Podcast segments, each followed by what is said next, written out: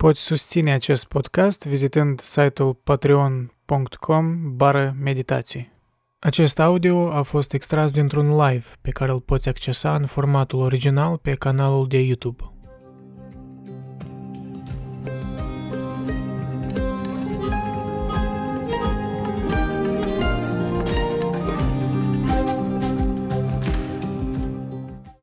Welcome back, cum s-ar spune? Welcome back mie, welcome back vouă. N-am făcut eu live foarte de mult și tamam perfect internetul meu lucrează. Deci hai să vedem acum dacă merge. Technical issues. Așa e, așa e când când ai computer, cine știe ce și internetul. E că pare mi se, eu am scăzut bitrate-ul și probabil calitatea mai proastă, dar uh, sunetul este bun. Da, sunetul este bun, e adevărat, asta e principală, dar oricum uh, sustrage. Ok, îmi pare că imaginea acum e ok. Confirmați dacă este ok. Salut Gabriel, salut Diana, Cristian, Rubicon, Cristian Iurcu, Ana Maria, Iuliana Stecalovici, Prozac, salut Prozac, Amalia Bianco. Amalia. Oh, mă neg deja. Amalia vă țin minte după comentariile precedente. Da, îmi pare că merge. Ok, în fine, să nu întindem prea mult. Am vrut să, în primul rând, să mulțumesc patronilor. Eu am pornit o pagină de Patreon pentru cei ce vor să mă susțină. Mă rog, mă rog e opțional, deci nu vă, nu vă impun clar, dar oricum vă mulțumesc. Primul meu patron, Igor Antoniuc, Thank you very much. Uh, Igor Antoniuc, Andreeș Cigulea, Ludiana Lachescu, Dana Balaci, Baroncea Pavel, Sima Andreea Camelia, Cosmina, Răzvan Bordeanu, Condor Maria Cristina, uh, Ion Cociu, Cezara și Daniel Marcu. Mulțumesc mult pentru susținere. Eu cred că acum streamul merge bine, da? Ok. În fine, deci, astăzi eu am vrut să încerc ceva nou, un format nou. Uh, da. Am vrut să vorbim despre Aristotel, despre poetica lui Aristotel. Nu știu dacă ați citit-o cineva. Dar, apropo, de să vă dau linkul de Discord în chat. Poate voi nu știți uh, că am pornit un Discord. Deci am vrut să facem așa, eu să introduc puțin uh, poetica și apoi noi să discutăm în, uh, în uh, voice chat. Și am încercat, deci am testat puțin și parcă mergea, așa că we will see. Sper că voi ce mai faceți? Dacă vă pun în chat. Da, mă, mă iertați pentru toate dificultățile astea inițiale, dar asta e viața și când internetul e prost, asta e viața. În fine, principalul că sunetul e bun. Uh, da, deci eu am vrut să discut, discut despre poetica lui Aristotel.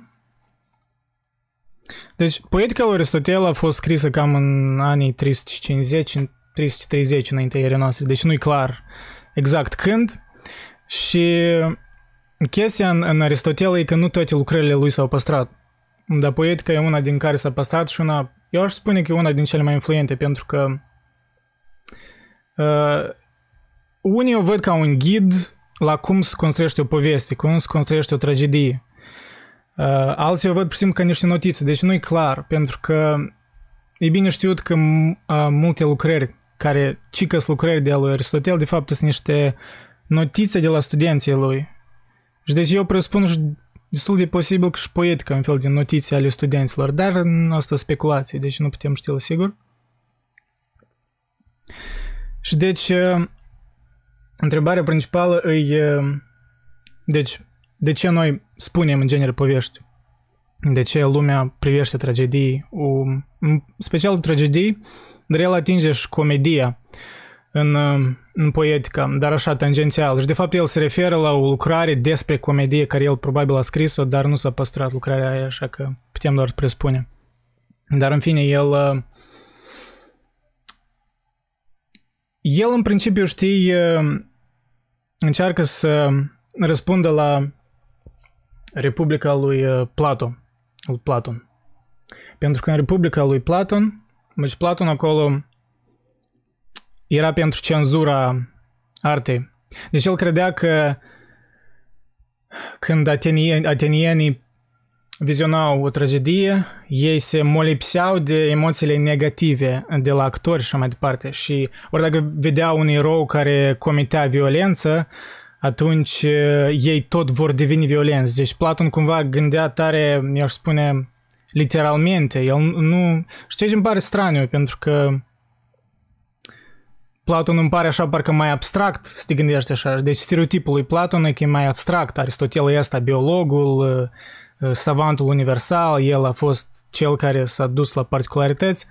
Dar ideea în aceea că Întrucât Platon credea în tărâmul ideilor, că deci tot ce în viața noastră e o copie a ideilor perfecte, el vedea artele ca o copie a copiilor, știi? Și asta e un concept tare bizar. El credea că artele imi- imitează deci ceea ce deja e imitat. Și deci nu e, nu e nimic uh, sacru în ele. Și deci el era destul de pentru cenzură unica, unicul tip de artă probabil numai poezia cumva Platon o respecta cât de cât. Dar, dar în rest el era foarte mult pro-cenzură. Dar Aristotel, prin poetica sa, el nu menționează direct pe Platon, dar eu cred că el implicit um, implicit vorbește și despre asta, știi, despre concept că nu, de fapt este un scop în tragedie, și principalul scop și termen care el îl menționează, dar asta o să dezvoluim pe parcurs, o să citim o parte din poetică, principalul scop e catarsisul. De fapt, Aristotel, după câte știu, el a inventat uh, termenul ăsta de catarsis. Catarsisul e sentimentul ăsta de eliberare, ușurare, în special a emoțiilor negative.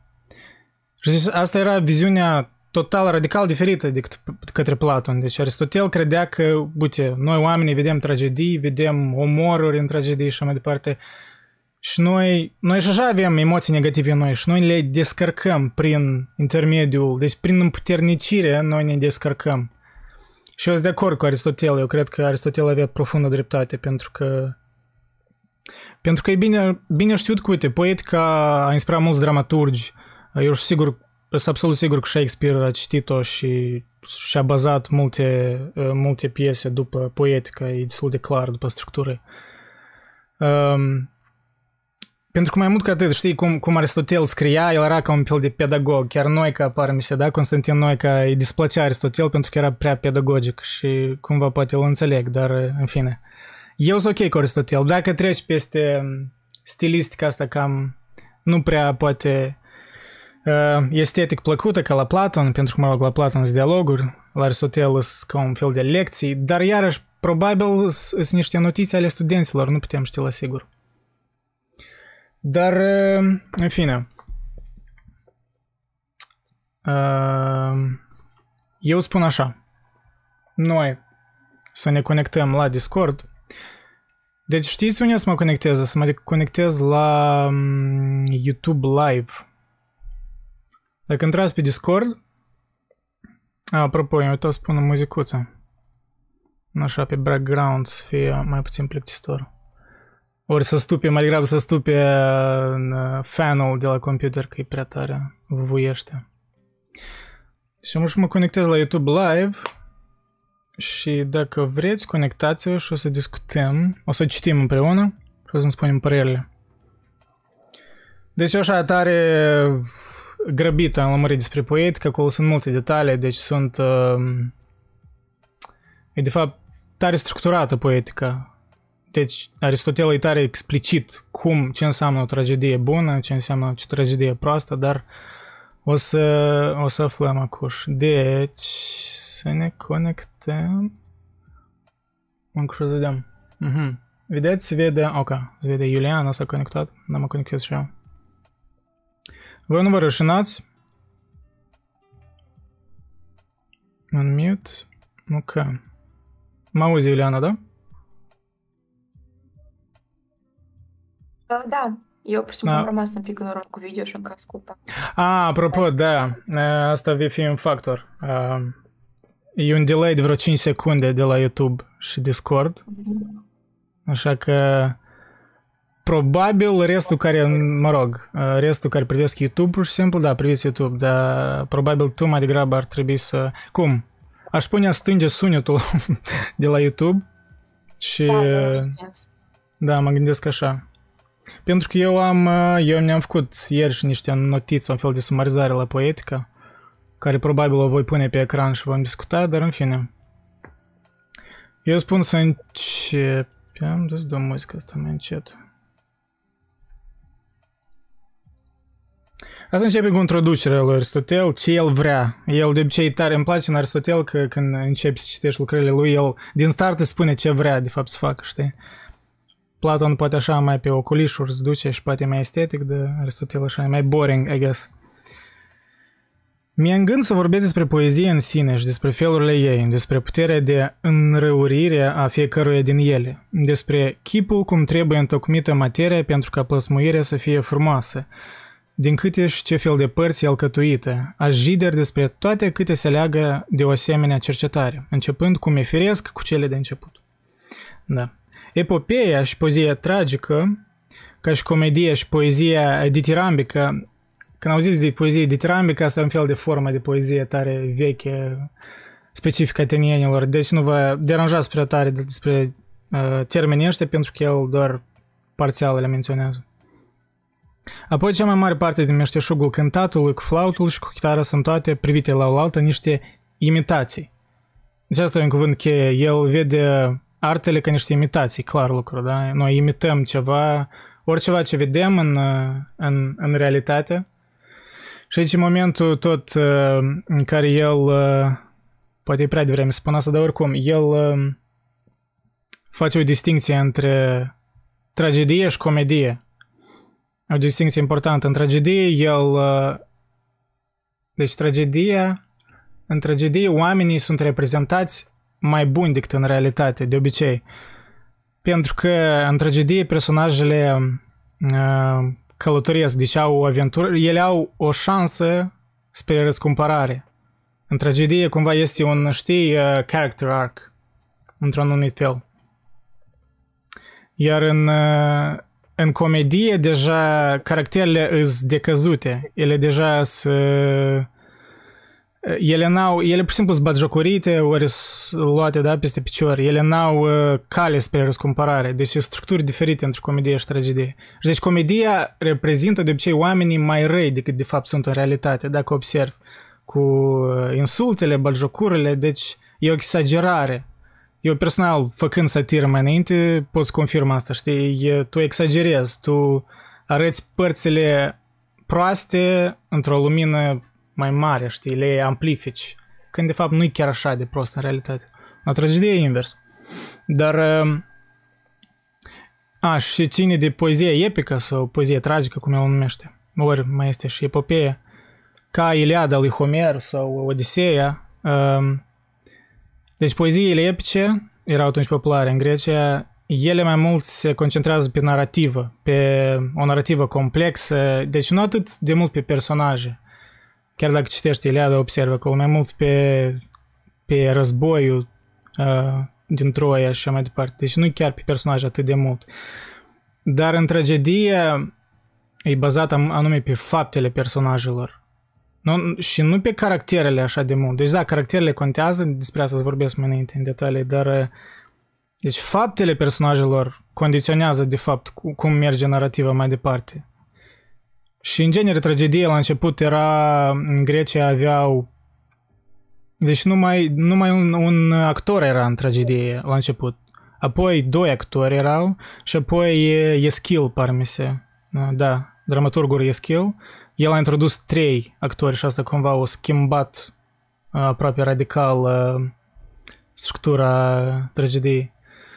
Rubicon, ditirambic, adjectiv, despre stil, vorbire, exagerat, laudativ, elogios, entuziast. Da, da, da, da, dar um, adjectivul ăsta ditirambic vine deja de la, pare mi chiar vine de la greci, însemnând o formă anumită a, a poeziei, dar în fine, asta e alt, altă temă. Deci continuăm cu Aristotel. Căci după cum cu culori și forme, unii izbutesc să imite tot soiul de lucruri, cum ești șug învățaturi, numai din deprindere, după cum mulți imită cu glasul, tot așa și în artele pomenite. Toate săvârșesc imitația în ritm și grai și melodie, folosindu-le în, per- în parte ori îmbinate. Deci ori izolate, ori îmbinate. Cântul cu flautul, cu chitară și la fel cu ele și altele câte vor mai fi având aceeași înrăurire, cum e cântul cu nail. Folosesc doar ritmul și melodie. Arta dănțuitorilor numai ritmul fără melodie, căci și aceștia cu ritmuri turnate în atitudini imită caractere, patimi, fapte. Deci ideea în aceea că sunt diferite tools, da, diferite metode de a de a dezvolui o narrativă și de a arăta caracterele personajelor. De exemplu, în, în unele tragedii vezi coruri, da? un cor de oameni care cântă și de fapt Manite așa era mai mult bazat pe cor, pe spectacol și pe cor, nu era chiar atât interacțiune între personaje. Apoi s-a schimbat. Dar, de fapt, eu aș vrea să trec mai departe. Deci este în cartea a doua. Ele sunt împărțite pe câteva cărți în ghilimele, să scurte, dar Oh, despre imitație. Da. Anume, de ce, de ce noi imităm? Câte vreme cei ce imită oameni în acțiune, iar aceștia sunt de felul lor virtuoși ori păcătoși, doar mai toate firele după acestea tipare se împart, deosebindu-se între ele fie prin răutate, fie prin virtute, personajele închipuite vor fi ori mai bune ca noi, ori mai rele, ori la fel ca noi. Dar la fel ca noi, eu cred că mai rar, de obicei ori mai bun, ori mai rele. Cum fac și pictorii. Se știe doar că el aici face referință la mulți pictori din trecut.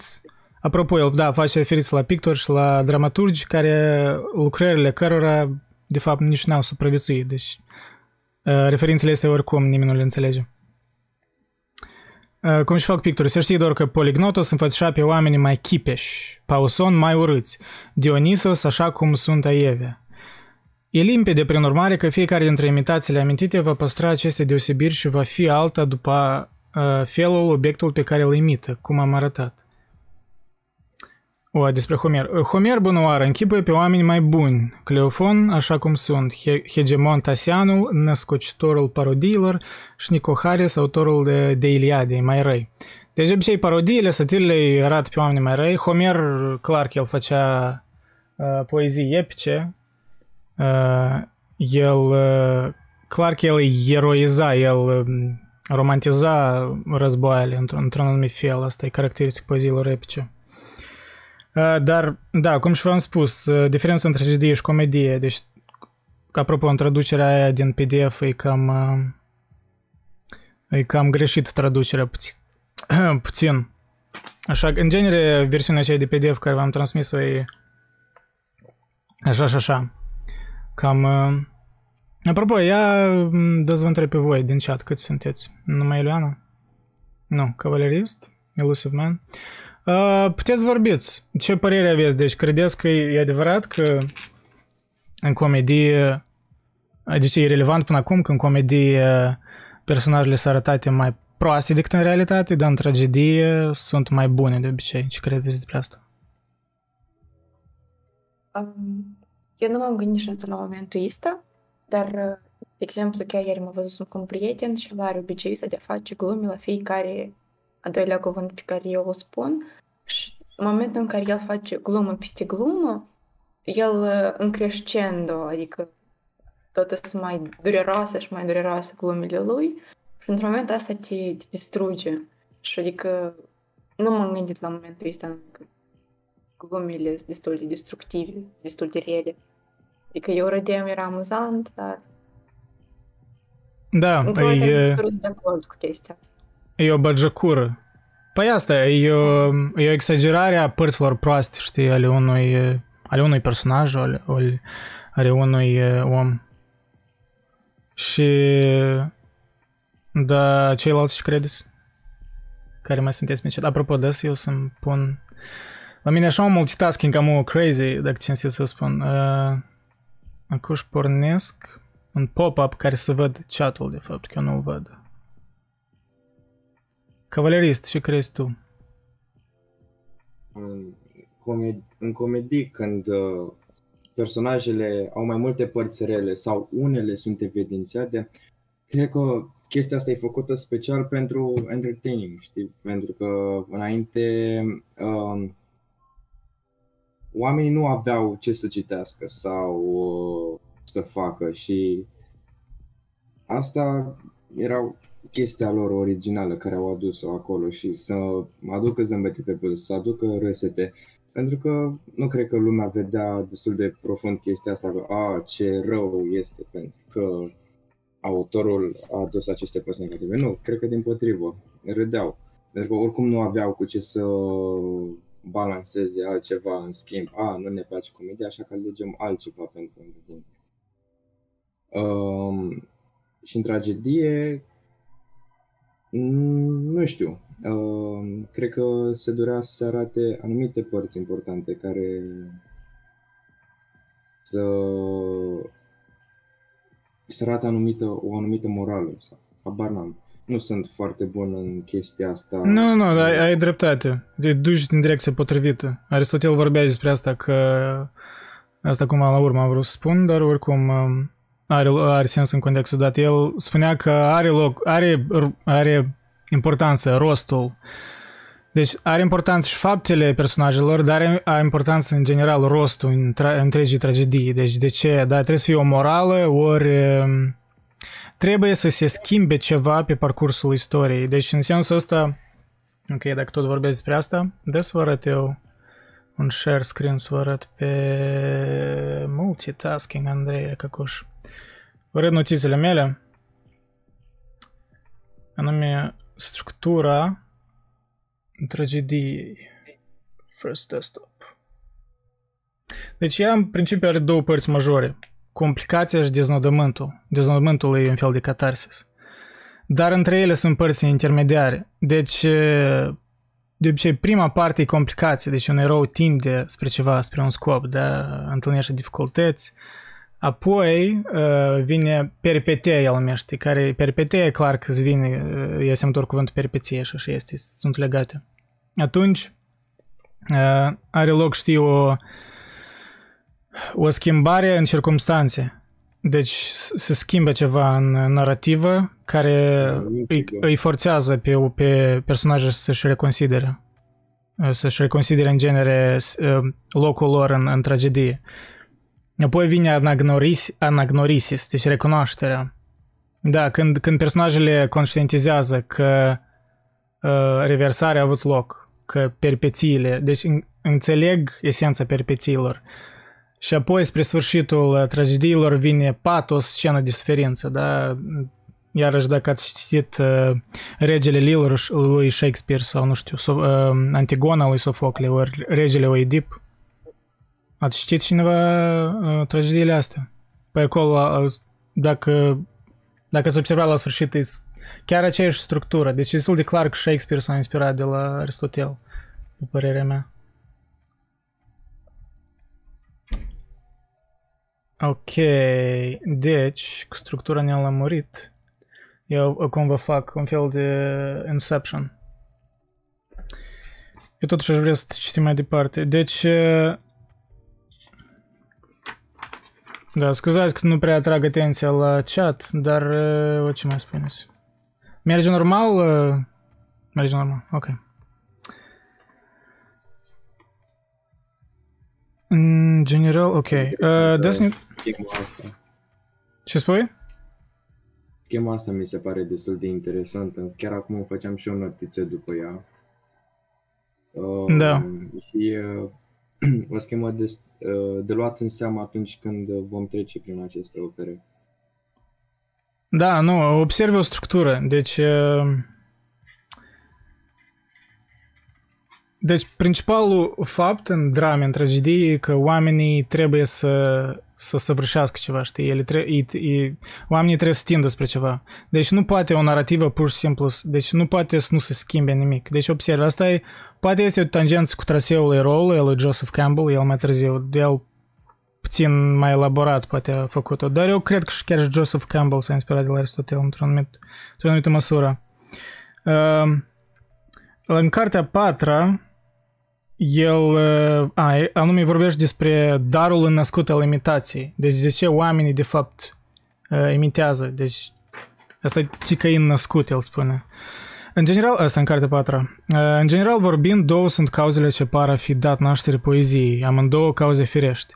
Una e darul născut al imitației, sădit în om din vremea copilăriei, lucru care îl și deosebește de restul viețuitoarelor. Dintre toate ele fiind cel mai priceput să imite și cele din tâi cunoștințe venindu-i pe calea imitației, iar plăcerea pe care o dau imitațiile e și ea resimțită de toți.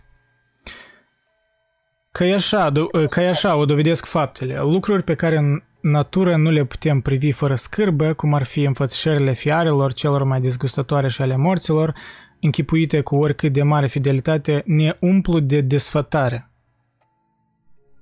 Deci asta chestia, știi, oamenii uh, adesea te întreabă, de ce tu nu știu, filme violente, ori nu știu, de ce nouă ne plac, observ în orice film este violență, este, um, sunt personaje proaste, deci evil chiar. Pentru că e o descumpătare, e o desfătare, știi? Și asta, Platon nu credea în asta, el credea că asta e negativ. Și deși Aristotel admitea că da, unele tragedii poate să efecteze pe oameni într-un mod negativ, dar per general ele îți aduc un catarsis, știi?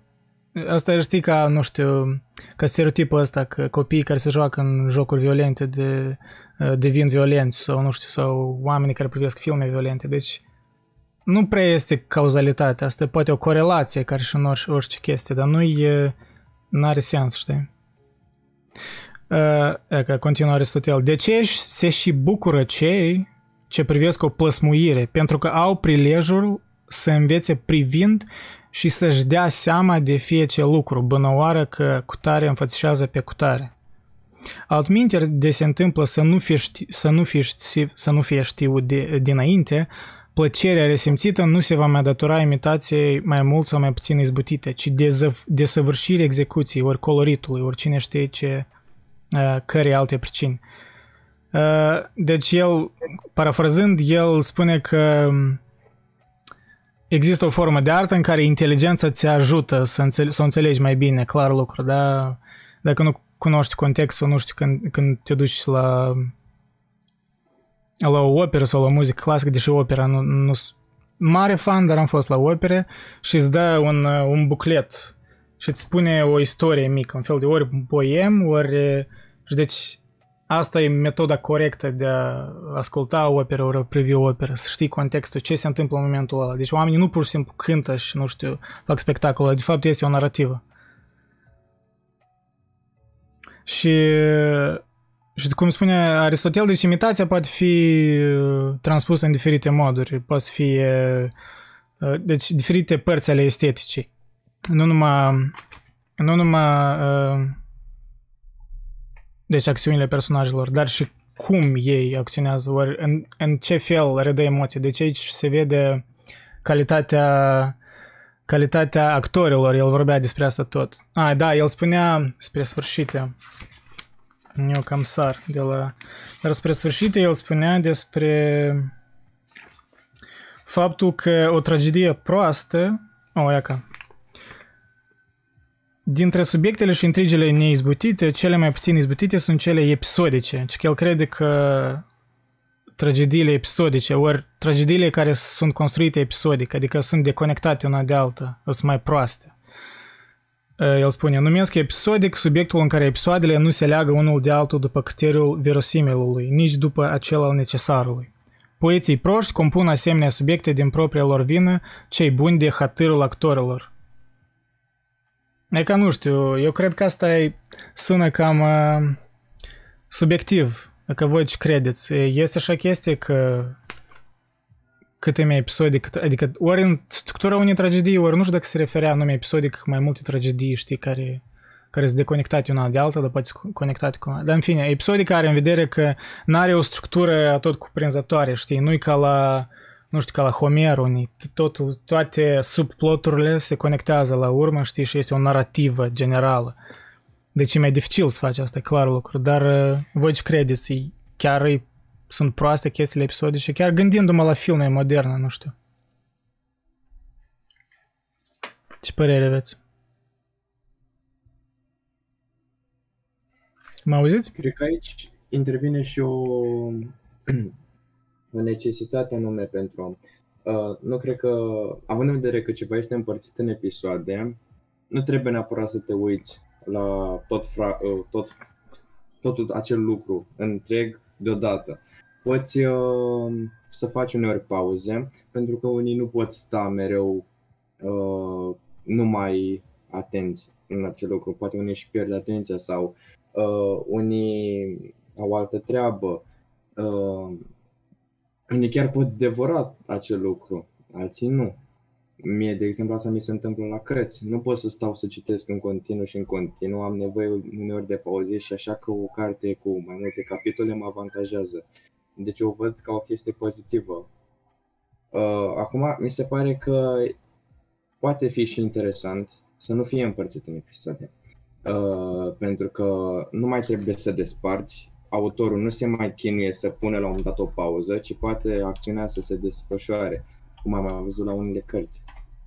Uh, dar acum depinde de privitor, că până la urmă aceste lucruri sunt făcute pentru privitor în sine, adică și pentru artă, dar arta e făcută și pentru altcineva.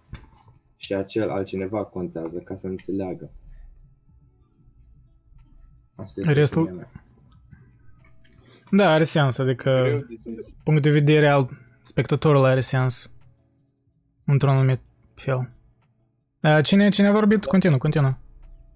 A, eu. Greu mă rog. de zis cu exactitate.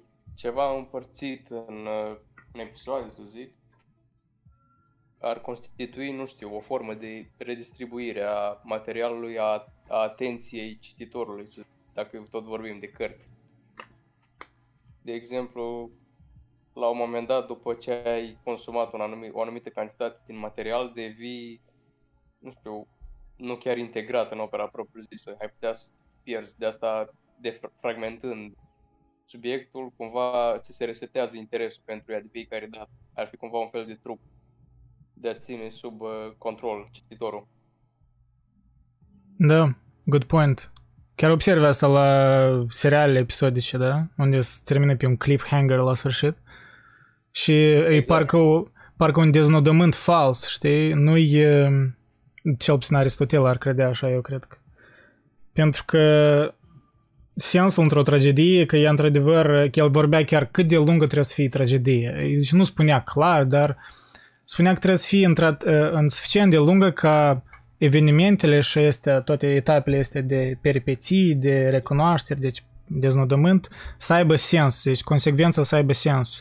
Și clar că sunt particularități, dar până la urmă să fie atât de lungă încât uh, acțiunile personajelor să aibă un, un sens în care ne vor trezi nouă emoții de, uh, de catarsis, știi? Și asta e greu să știi cum să interpretezi pentru că poate fi subiectiv, știi?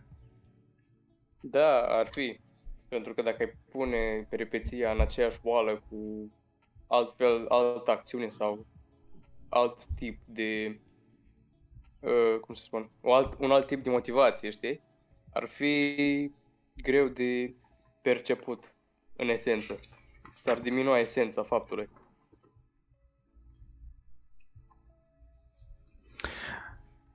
Apropo, Aristotel spunea și despre ridicolul din comedie, căci mi-a, mi-a plăcut un citat de lui. Deci, așa cum am mai spus-o, deci Aristotel vorbește, comedia e imitația unor oameni neciopliți, nu însă o imitație a totalității aspectelor oferite de o natură inferioară, ci a celor ce fac din ridicol o parte a urâtului. Da, asta cum ce spunea Iuliana la început, că când prietenul tău, da, glumea pe seama la ceva. Asta e deci comedie ori satira ea ia nu omul în, în ansamblu. Ea ia, știi, o parte negativă și o amplifică. Și creează percepția că parcă tot omul e așa.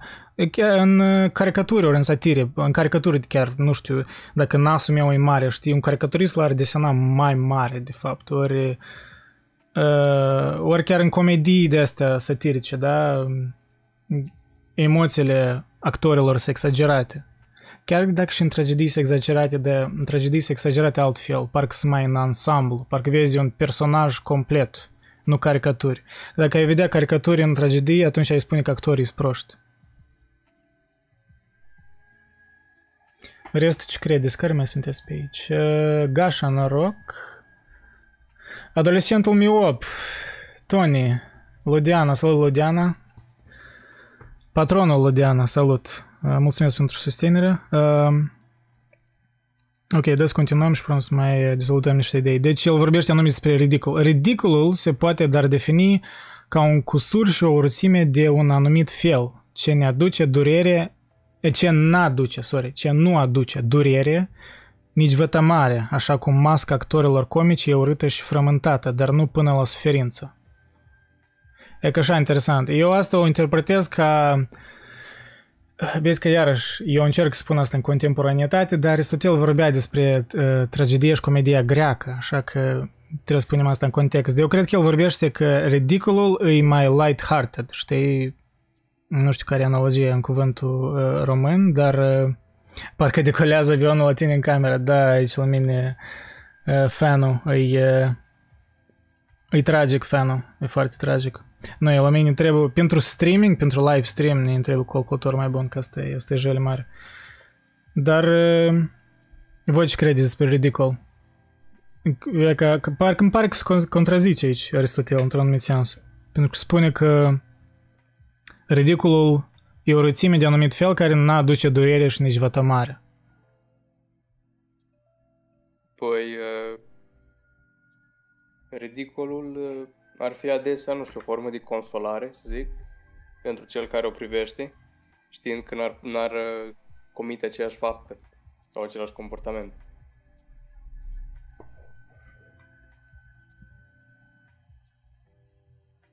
Da. Um... Uh, eu iau ca pe un lucru care o fac, îl face omul, adică până la urmă nu totul s-ar baza numai pe ceva tragic sau pe ceva amuzant, cum ar fi comedia. Uh, viața omului e formată din mai multe lucruri, printre care și acest ridicol. Și desigur că avem și noi întâmplări în viață pe care am dorit să nu le mai avem, dar aceste lucruri ne-au construit mai mult sau mai puțin și fac parte din viața noastră. E, nu văd ceva greșit cu chestia asta. E cred că e destul de importantă și putem chiar, dacă am învățat din ridicolul nostru, să învățăm și din ridicolul altora. Mai ales al altora. Adică am fi scutiți în primul rând de o umilință, care probabil mm. te-ar bântui o perioadă foarte lungă de timp, sau ți-ar încețoșa viziunea. De exemplu, dacă te-ar bântui umilința respectivă cauzată de ridicol, ai putea la un moment dat să percepi experiența într-un mod greșit, comparativ cu percepția ta dacă ridicolul ar fi trăit de altă persoană. Tu ai fi doar un observator al acestuia. Și un compătimitor în același timp. Da, good point. Da, eu cred că el la asta și se referea, uh, se referea la spectator mai mult, că el vorbește cam din perspectiva spectatorului. Adică cum tragedia afectează emoțional spectatorul. Și are sens că dacă vedem cineva ridiculizat, asta e... A, nu știu, mă gândesc uneori, știi, în... Um, nu ca și în viața reală, când vezi când cineva e ridiculizat prea mult, când e unjust, când nu e cinstit, când nu merită acel personaj ori acel om, parcă simți o durere, o anumit fel, nu știu, o frustrare. Și în sensul ăsta, nu știu dacă sunt de acord cu Aristotel total, știi? Că Ridicolul nu provoacă nicio suferință.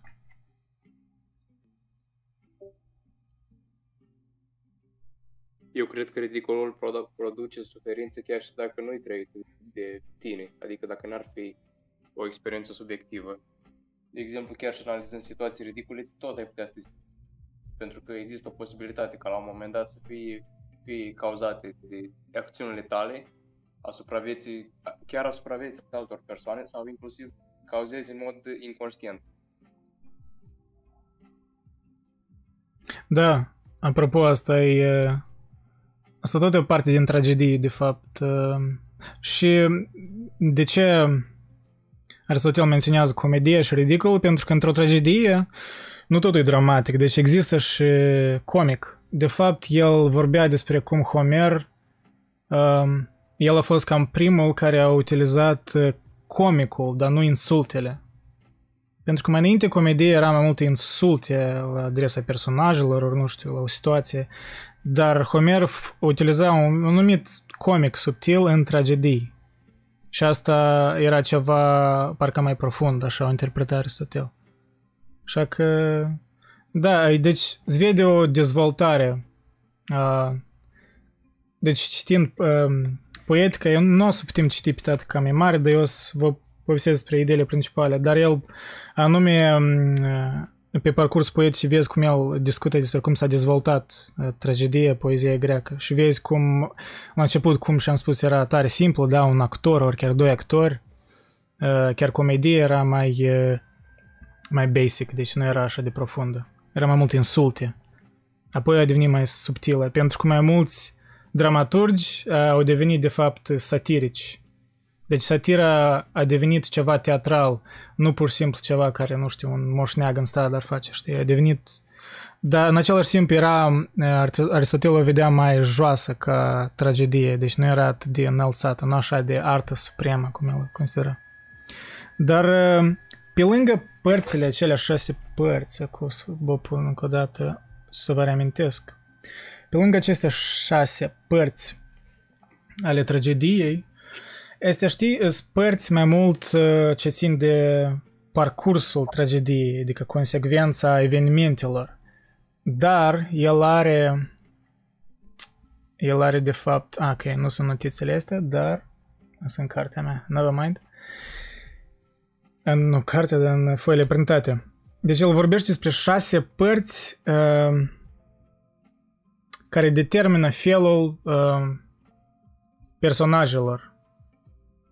Ori, nu, nu numai personajelor, șase părți ale tragediei care determină felul și personajelor, dar și subtilitățile tragediei. Deci ele sunt, el, el spune, citez, în chip necesar, fie ce tragedie va avea dar șase părți, ce slujesc se determină felul. Și acestea sunt subiectul, caracterele, limba, judecata, elementul spectaculos și muzica.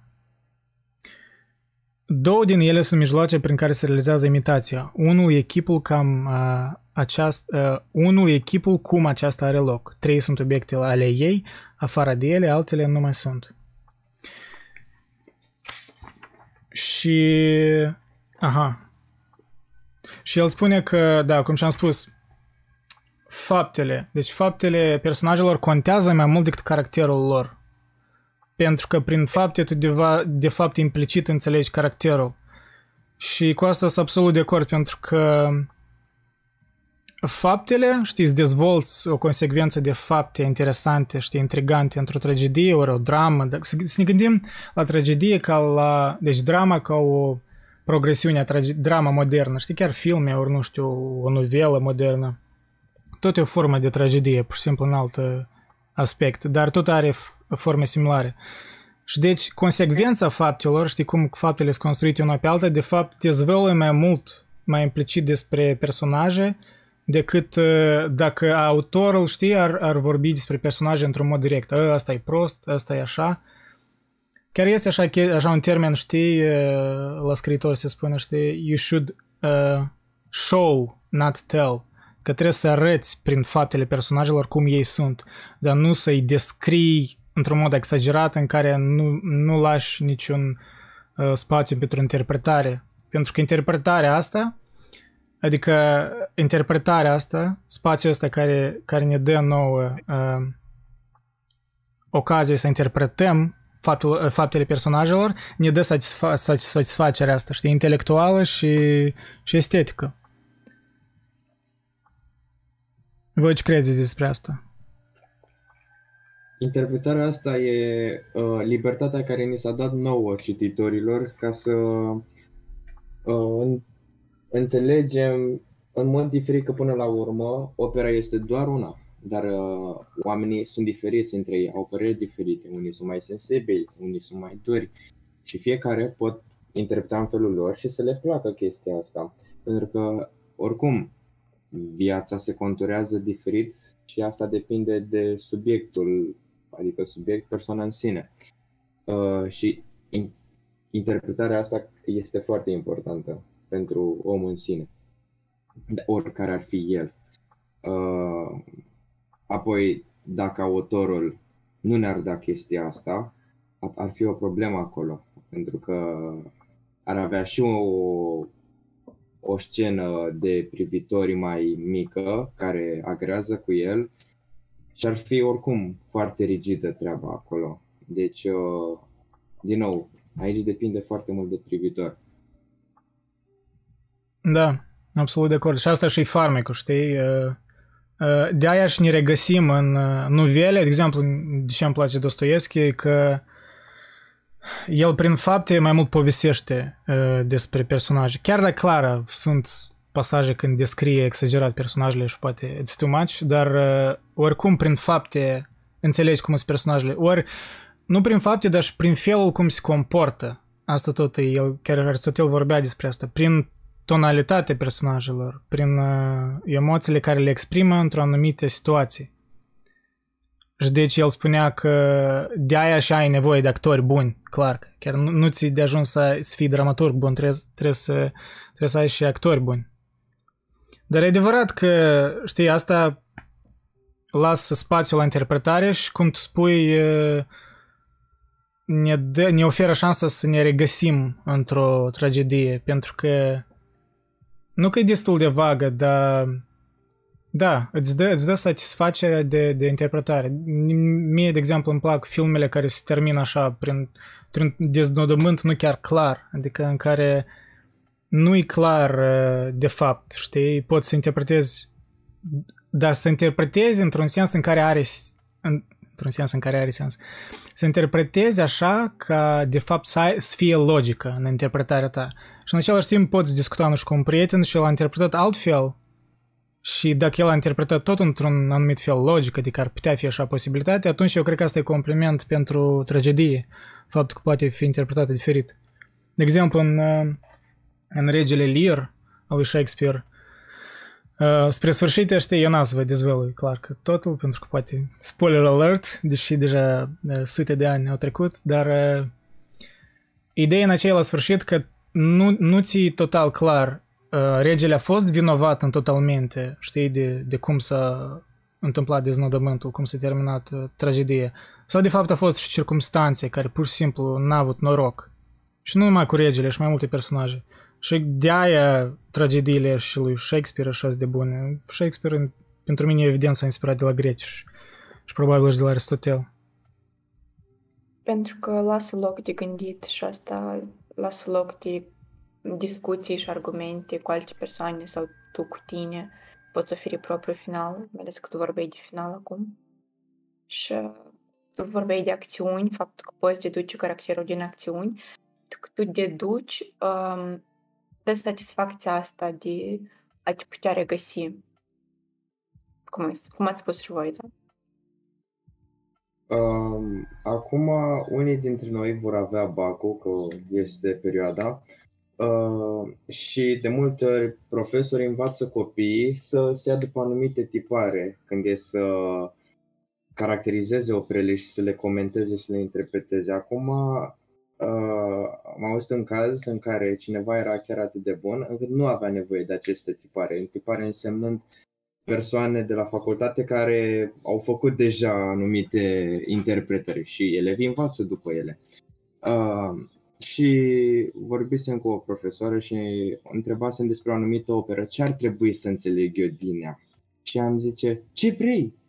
Nu, nu există un așa, trebuie. Eu pot să înțeleg ceva și tu altceva. Când vei crește, vei mai citi din nou acea operă și te vei gândi la altceva și vei vedea cum va fi. Dar nu trebuie să iei judecățile cuiva la o operă citită de tine. Pentru că până la urmă asta e și e, asta e treaba. Tu citești acolo și îți imaginezi culorile, scena, clădirile, personajele și în același timp trebuie să ai loc și să-ți imaginezi cum ar fi acest final. Desigur, după mintea ta. Chestia asta cu imaginația, eu început să-mi citesc o carte și avea și ecranizare. Și eu vreau foarte repede să termin cartea ca să văd cum se termină finalul și am început să văd filmul și ce îmi spuneam ca să merg în paralel. Mă uit filmul până unde am ajuns în carte. Și nu m-am obținut și am finisat totuși filmul Și când, când citeam carte pe parcurs, uh, în creier, când îmi imaginam scenile sau personajele sau așa mai departe, nu puteam să-mi fac propria mea viziune pentru că văzusem deja filmul și personajele le vedeam așa cum era un film, nu le, nu le mai imaginam eu sau trăsăturile fizice și de caracter. Da, asta tot un tema interesant cu cărțile și cu filmele. Eu, de exemplu, nu știu dacă ați privit, ori dacă ați citit, de fapt, The Martian, Marțianul, de Andy Weir, un fel de sci-fi.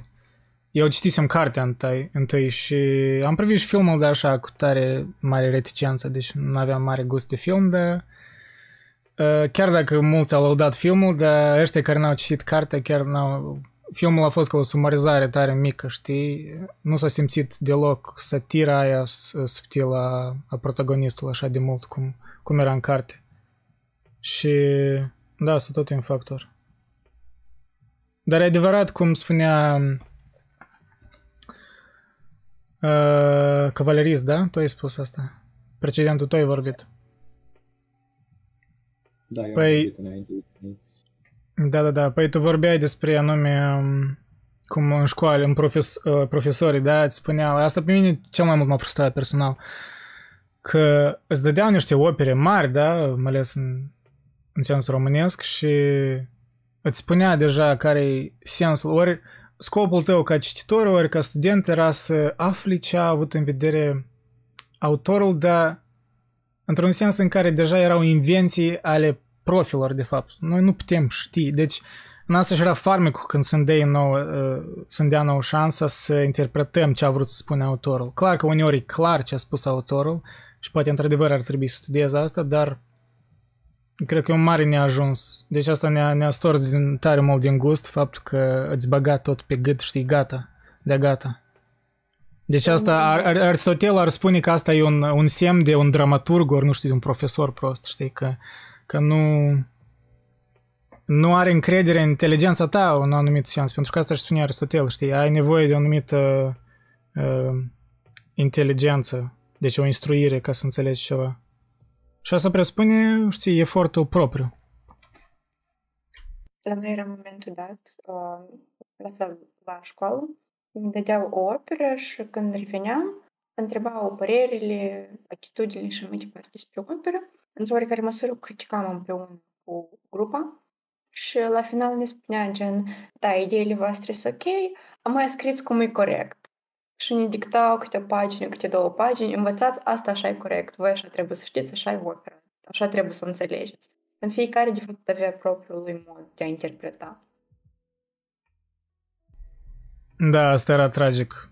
Cu dictatul, o, doamne, eu am coșmaruri de la dictat, serios. Eu ne amintesc lecții întregi, o lecție întreagă în care profa de română îmi dicta ceva și noi trebuie să scriem cuvânt în cuvânt. Și îmi dicta și unul rămânea în urmă și spunea, ei, stați aleagă și și dicta și Da, da, da. așa. Simți că, nu știu, eu nu înțeleg, serios. Eu înțeleg că profesoratul e un lucru dificil, eu cred că tre- trebuie respectat, dar băi, nu nici chiar așa. Simțeai că... A, simțeai că dacă... La dictările astea vorbesc. Simțeai că dacă te oprești sau efectiv rămâi în urmă, mai are un pic și scoate pistolul să te împuști. da, da. Da, nu, era, era tragic de tot. Știi, defeats the whole purpose. Îți stoarci tot gustul, știi, din, dintr-o literatură ori dintr-o artă. Serios, î- îți imaginezi, nu știu, nu știu că nu știu, scriam, nu știu, despre Eminescu, ori despre, cum a spus, ori Le- Rebreanu ce a avut în vedere acolo, ori Blaga acolo și îți imaginezi ei scriind novelele, romanele alea, povestirile, să-și imagineze ei că elevii din viitor vor fi chinuiți să, să-i dicteze profa, să scrie cuvânt în fânt, ce ei au avut în vedere. Pe când, ironic, ei adesea poate singuri nu știau în totalmente ce au avut în vedere, știi? Adică ei n-ar putea uh, exprima direct așa în, cu, în exactitate descrierea a ceea ce au avut în vedere. Adesea, știi, eu cred că dramaturgii au presimțire și intuitiv pleacă undeva.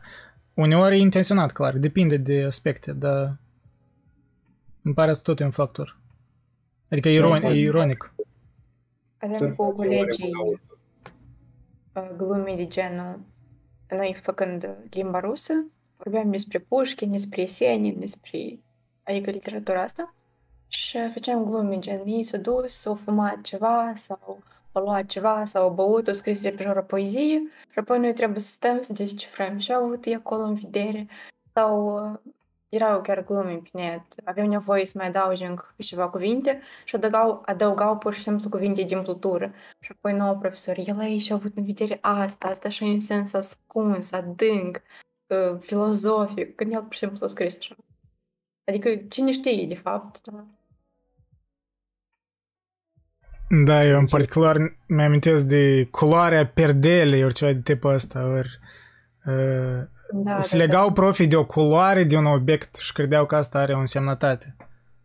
Asta îmi pare absurd, serios, adică cum e absurdul? Asta știi, ca prof mă gândesc dacă m-aș agăța de asta, să atunci când am așa o lipsă de creativitate, că chiar serios, nu știu altceva ce să spun. Spun că, ia că, de ce perdică da, ce era um... albastră? Spune, știi? Pleacă de la premisa aia care avea vreun un simbolism ascuns, ceva, ma, te gândești că ar fi vreo lume ascunsă în culoarea aia. Dacă treci de culoarea aia, găsești cheia universului. Așa, așa îți lasă impresia. Da, căutau simboluri și semne acolo unde probabil nici nu erau.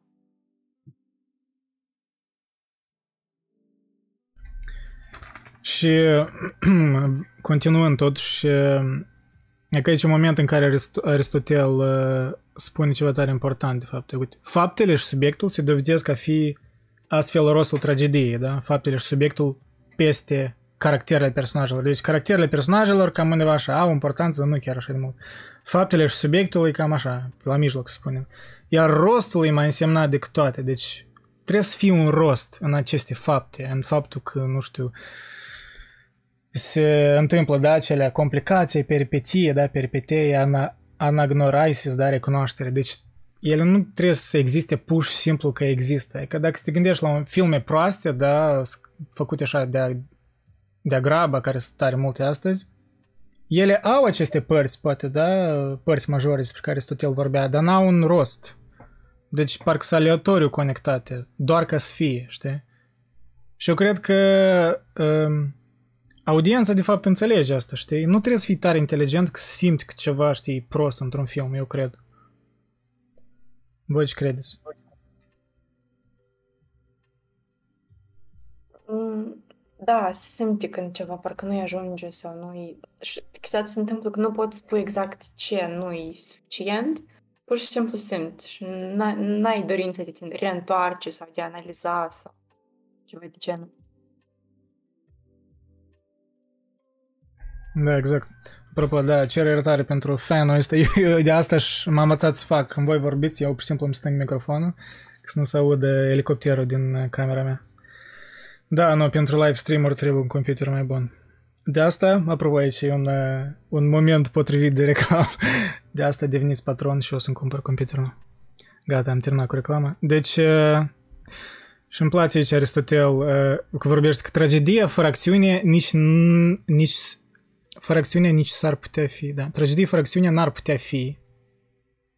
Uh, fără caractere însă s-a mai văzut. Da. Adică e clar că într-o tragedie trebuie să fie acțiune, dar uh, sunt tragedii și fără caractere. Și mă gândesc la ceva contemporan. Poate este așa ceva, știi? El clar că se referea la, la tragediile greci de atunci, dar eu cred că dacă, nu știu, aveți ceva analogii de filme contemporane în care, uh, știi, sunt, uh, este acțiune, dar nu sunt caractere. În sens că caracterele parcă sunt niște um, carcasuri, știi, n-au, de fapt, nimic concret în ei. N-au ceva care îți trezește un catarsis ori ceva, știi? Rubicon, ce elicopter la mine se aude nimic. Uh, nu, la mine se aude. Eu am pus supreser la microfon, de aia poate se aude la prost microfonul pentru că trebuia să să scad calitatea ca să nu se audă computerul ăsta zgomotos, dar în fine. Da, ce credeți voi? Adică, păi, ori dați niște analogii de filme, mi-ar fi interesant.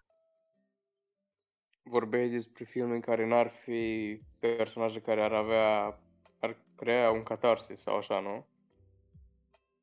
Păi, uh, nu prea cunosc cazul, dar cunosc un fel de caz opus unde personajele, în ciuda acțiunii, parcă ar avea o mai mare importanță decât acțiunea propriu-zisă. De exemplu, în serialul ăla Breaking Bad. Acolo toate personajele au reușit să trăiască emoția aia la nivelul extrem. Da. Și o transmită foarte viu. Ai văzut serialul? Oh, da, e probabil favoritul meu serial ever. Dacă să mă gândesc la toate seriale. Anume, nici după tema, dar felul în care ca în Breaking Bad vezi um, ce spunea Aristotel despre, știi, să, să fie um, sens în cum sunt conectate aceste părți ale tragediei, știi, adică complicația, peripeția, recunoașterea și patosul și deznodământul. Chiar te gândești la Breaking Bad, da, erau momente de, întâi era complicație, da, când el află că are cancer și uh, asta e la început, nu e mare spoiler că e la început, da, actorul Heisenberg, um, Walter White, ori Brian Cranston, actorul, află că are cancer în film la început și asta e complicația, da? El trebuie să facă ceva, deci e parcă e chemat în aventură, nu știu, are o disperare. Apoi e, se întâmplă un fel de peripetie, da? Peripeție, o inversare. Când îl uh, află despre ocazia de a face bani pe droguri, da? Pe meth în care Jesse îl trage în asta, da? Asta cumva inversează da, da. lumea, inversează lumea lui și el înțelege, aha, dar de ce eu tot viața mă chinuiam să fiu profesor dacă pot să fac asta, știi? Și aici tu vezi prin acțiunile lui ce fel de tip de om el este, ori îți sugerează unde el se dezvoltă, știi? Că asta era fascinant în Breaking Bad, eu cred că faptul cum de fapt, faptul cum de fapt, genial Andrei, cum se inversează multe personaje spre sfârșit. Deci nu vreau să dezvălui, dar uh, acolo da, anume... Aproape tot. Da, aproape tot, n-ai văzut tot. Nu încă. Oh, te așteaptă Mai un am deznodământ, câteva episoade. deznodământ. Te așteaptă un deznodământ fantastic. Acum în, în, sunt gelos că aș vrea să-l privesc încă o dată, așa ca prima dată. Da, clar că nu, nu o să spunem spoilere, dar recomand absolut Breaking Bad. Eu cred că oamenii poate să se înstrăinați de uh, serialul ăsta din cauza că citesc, nu știu, știi, summary, uh, rezumatul și spun, a, ce acolo despre un prof care devine drug lord, da, știi, nu interesant, dar nu e în asta chestia. Adică aici se vede că nu e în însuși faptele, dar faptul cum, uh, nu sunt în însuși acțiunile, dar cum ele sunt conectate, știi? Și ce ele dezvăluie despre personaje și da, interesant faptul că tu, tu cum ai început? Tu ai spus că în Breaking Bad uh, acolo te manca că personajul e mai important decât plotul.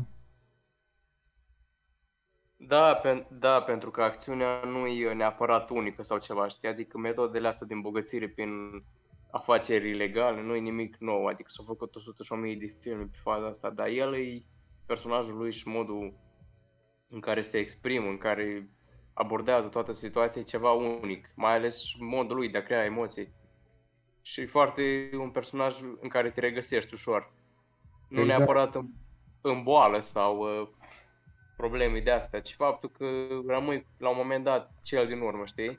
La un moment dat spunea că fiecare din colegii lui din, din trecut, el fiind profesor, a fost la universitate, a avut relații cu oameni inteligenți și a văzut, spunea că a văzut în fiecare l-a depășit rând pe rând. Și asta s-a legat de el toată viața. Și privitorul se, regăsindu-se în acest uh, personaj principal, Walter White, uh, se stă cu sufletul la gură să vadă ce are să se întâmple într-o anumită scenă, când uh, urmează să se întâmple ceva și nu știi ce se întâmplă, e posibil să o dea în bară sau nu, oare cum o, o să scape și îți stă așa toată acțiunea în piept și mai ai puțin și bubui dacă nu știi ce se va întâmpla. Și oricum nu știi ce se va întâmpla. Și tot bubui. Și e, e, e foarte... Se leagă foarte mult uh, personajul principal de privitor. Foarte interesant. Până și Jesse e relatable. Tipul are o viață destul de tristă până să ajungă la, Wa- la Walter White. Are un, un backstory, adică o poveste Da. anterioară, în care familia lui l-a efectiv l-a dat afară din casă și l-a uitat pentru că el era copilul cu probleme. Și da, nici nu știu, nu știu dacă mai sunt menționați prea mult. Își pierde și iubita la un moment dat. Ajunge Oh. în multe probleme. Că dacă cum și-o pierde. Da, dar mă gândesc, știi, de-aia aș vreau cumva să fim poate mai sceptici fa- față de unele chestii care le spune Aristotel, pentru că nu sceptici, dar iarăși noi o leacă bastardizăm pe Aristotel, pentru că Aristotel, iarăși, eu cred că este au fost pur și simplu niște notițe pentru studenții lui și el povestea despre ceea ce este acolo în tragedia greacă. El nu avea ca scop, știi, să spună un, să creeze un ghid universal despre cum se face tragedie, ceea ce ironic chiar și s-a întâmplat într-un anumit sens, deci mulți dramaturgi se ghidează după structura lui, pentru că ei, eu cred că e tare esențială, știi, reflectă mult despre natura umană. Știi, la, la fel și într-un mod ironic, știi cum Marcus Aurelius a scris gânduri către sine însuși, apropo, care noi, când am pus la vot pe Discord, a, a, da, a ieșit egal gânduri către sine însuși și poetică, așa că eu am decis poetica de data aceasta, de cred că poate peste vreo săptămână ori două să facem și cu gânduri către sine însuși, cel puțin o parte, poate cartea a doua e mai scurtă. Dar ce-am, ce-am răspuns că în sens ironic, știi, Marcus Aurelius pur și simplu scria, scria un jurnal pentru el însuși, chiar, într-adevăr, adică nu e... It's not a sale speech să, să denumești cartea gânduri către sine însuși, adică chiar era gânduri către el însuși. Și ironia e că noi toți acum o citim, știi? Și așa îmi pare și cu poetica lui Aristotel. De fapt, au fost niște notițe pentru studenți, dar noi acum o interpretăm uh, ca ceva universal. Dar poate asta și spune despre valoarea ei, știi, că universalitatea ei uh, arată că, de fapt, da, it's priceless. Închipă a fost scrisă cât deja? 2400 de ani în urmă, 2300. Crazy. Dar e că mă gândesc că dacă în Breaking Bad personajele, de fapt, știi? Pentru că la suprafață, da, îți pare că personajele cum ele sunt, dar de fapt personajele se dezvoltă prin plot, știi? Adică prin narrativă. Pentru că dacă personajele izolate, nu e nimic original în faptul că Jesse e, nu știu, un de asta tip tare naiv și care a avut probleme și a fost bagiocorit. Și, nu știu, Walter White e un, un tip mediu, știi, mediocru, așa să spunem, știi, un tip normal, adică nu e nimic original în caractere, de fapt, eu cred, eu tamam cred că acolo, în sensul Aristotel, narrativa e principală, pentru că narrativa Uh, narrativa amplifică, de fapt, uh, calitatea caracterelor, personajelor. Și se creează percepția că e totul pe personaj. Dar cred că narrativa acolo. De aia și regizorii și scenariștii sunt geniale, eu cred că. Nu știu, poate nu sunteți de acord, dar mi-ar fi interesant ce credeți. Adică, într-adevăr, sunt personajele ori narrativa, de fapt. Dacă vă gândiți cum sezoanele s-au dezvoltat, poate fără să dezvăluim prea mult spoilere, că poate oamenii n-au privit.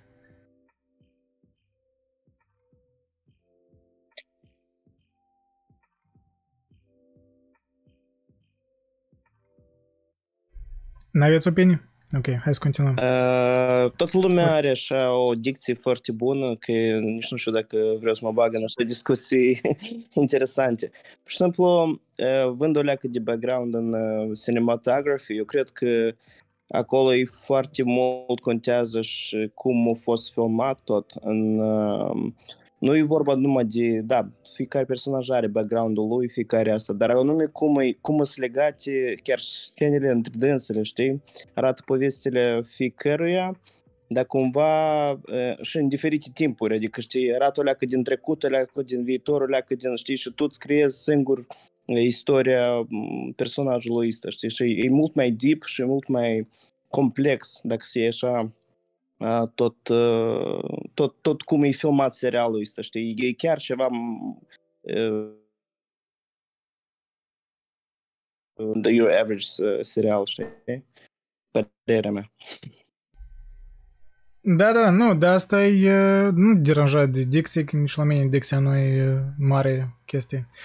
Principalul mesaj. Um, da, de fapt, Aristotel la început chiar vorbea despre asta. Ai dreptate. Asta tot e o, o unealtă. Deci felul în care...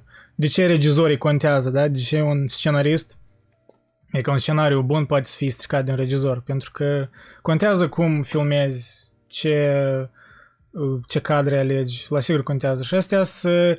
Clar că Aristotel nu vorbea despre filmări, dar el tot vorbea despre tonalitatea actorilor, ori cor, ori scena, el vorbea despre detaliile astea. Deci el tot contează în ansamblu. Pur și simplu ele sunt mai secundare după faptele și după rostul general. Știi, dacă nu e rost și fapte, Mhm. atunci, știi, e ca gândește la filme care sunt estetic, sunt foarte sunt fascinante, dar faptele, un rost, de fapt, nu e mare. Chiar asta e tare caracteristic cu multor filme contemporane, poate așa mai... Nu știu, eu fiind la, la TIFF, lucrez la TIFF în IT, la Festivalul Internațional de Filme din Toronto, păi am văzut multe filme care estetic erau geniale, știi? Dar rostul nu întotdeauna avea sens, știi? Nu erau fapte care te... Dar estetic, uf, serios, am văzut niște low-budget films care mă dădeau jos, efectiv mai bune ca în Hollywood, pur și simplu din minimalismul care era folosit.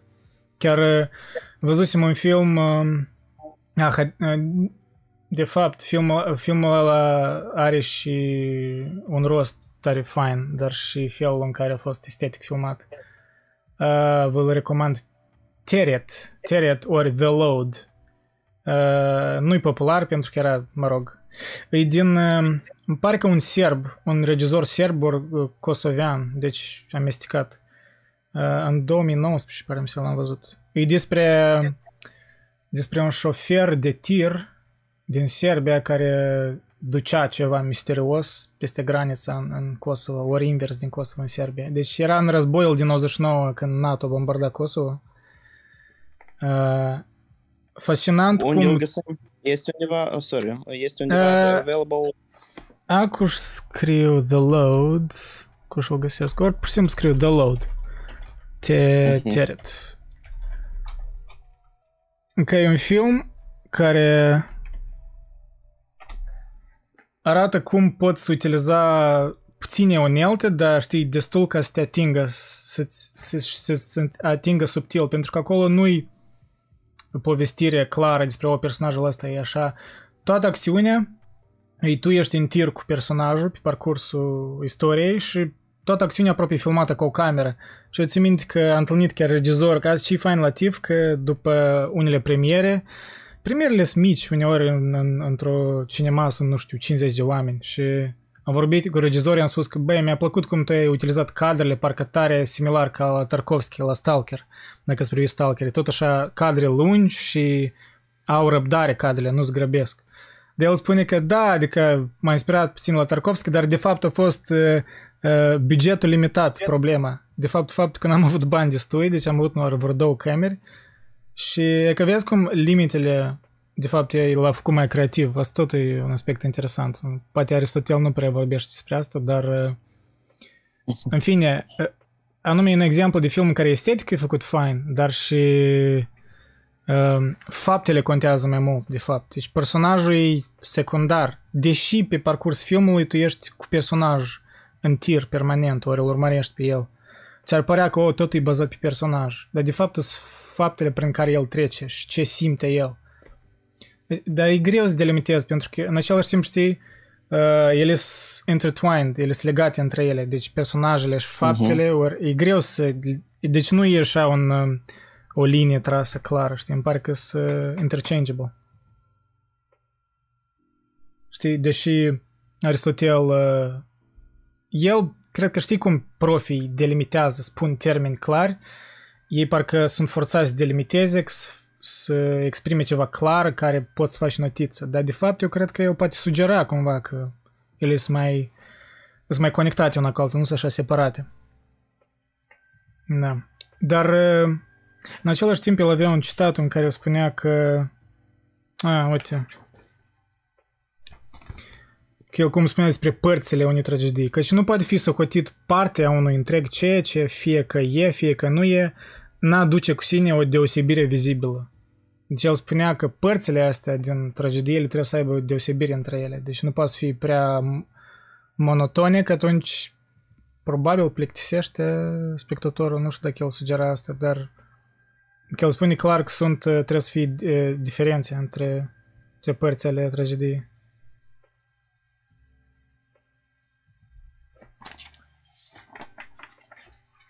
Cine mai sunteți prin chat? Nu vă, nu vă jenați. Exprimați-vă opinia. Tony, ori adolescentul miop. Dacă vreți, dacă nu vreți, it's ok. Puteți pur și simplu să ascultați.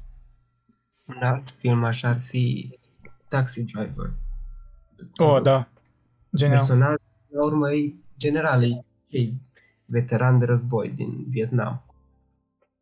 El e chemat de, nu știu, de propria insomnie să facă dreptate.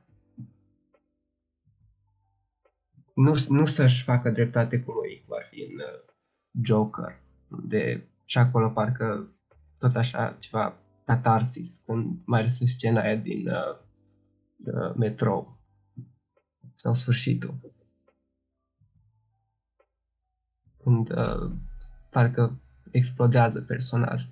De acolo în Joker uh, lipsește scopul. Că el nu omoară pentru că vrea sau pentru că e, nu știu, ceva război între clase. Nu, omoară pentru că e, nu știu, e, e un afect. E, Creează haos. Și asta e ideea lui. De a crea haos, mereu. Indiferent de nu, în filmul ăsta nou, din ținta sa. 19. Ăsta, Da, da. Da, 19, da. Dar eu uh, puțin nu sunt de acord aici într-un anumit detaliu. Eu cred că acolo este scop. Scopul filmului ăsta din 2019 e că s- să arate că de fapt el a fost în mare parte și produsul circumstanțelor, adică societatea bolnavă în care era, că erau scene în care lumea îl bărjăcorea, nu îl înțelegea, da, chestiile astea. De fapt, societatea îl- a contribuit la faptul că el a devenit așa. Eu cred, eu cred că asta era rostul istoriei, de fapt. Clar că acolo e în mare parte concentrat pe el, da, pe personajul, pe Joker, dar cred că avea rost. De-aia și-a, și-a fost laudat filmul. Îmi pare mie, nu știu, poate aveți altă părere. Chestia de asta, partea, de partea aia când, uh, când apare la televizor uh, personajul la tatălui Batman, nu mai știu cum îl cheamă, și spune că tot, uh, toate crimele alea, adică de ce au fost omorâți acei trei uh, băieți, e doar așa un, uh, o luptă între clase, cum ar fi. Și când de fapt uh, ei caută un scop unde nu îi, pentru că Joker i-a omorât pentru că în momentul ăla, în scena aia zic, a omorât pentru că, nu știu, era controlat de un afect. Să și a răs- răspuns la, e nervos, a răspuns, într-un fel. Chestia asta mi se pare interesantă cu produs al societății. Am văzut-o în crimă și pedeapsă și probabil o voi vedea și în alte cărți de la Dostoevski. Am văzut-o în uh, Calea Victoriei, am văzut-o și în uh, uh, Mizerabili, în sens că societatea este cumva și din cauza ei se schimbă anumiți oameni, uh, adică fac anumite chestii aiurea. Societatea îi blamează pe ei ca făcând chestia asta, dar de fapt ei nu prea se pot blama pe ei înșiși, ci dau vina pe societate. Și e destul de controversată treaba, pentru că societatea nu e bine stabilită încât mereu să fie la fel și mereu va fi mai tulburată pe- în unele părți și se vor găsi de multe ori anumite evenimente care pot părea normale societății. Acum nu știu ce să cred dacă într-un anumit, vorbesc acum la general, dacă societatea este de vină pentru un individ că a făcut o ilegalitate, o chestie anormală, sau doar acel individ probabil uh, a luat el singur razna. Eu cred că e din ambele părți, sincer. Acum depinde și de sub- uh, subiectul în sine, ce se întâmplă de fapt. Dar uh, e, f- mi se pare foarte interesant. Da. Da, exact. În, uh, asta se observă, cum și-am menționat deja, în Regele Lear, ori majoritatea tragediilor Sha- lui Shakespeare, care nu le-am citit pe toate încă, dar în Regele Lear uh, se vede anume, anume a- dihotomia asta între circumstanțe și personaje, deciziile personajelor. Nu prea e clar unde deciziile i-au dus acolo, ori de fapt circumstanțele, pentru că sunt combinate chestiile astea. Nu și asta și complexitatea tragediilor bune, eu cred că.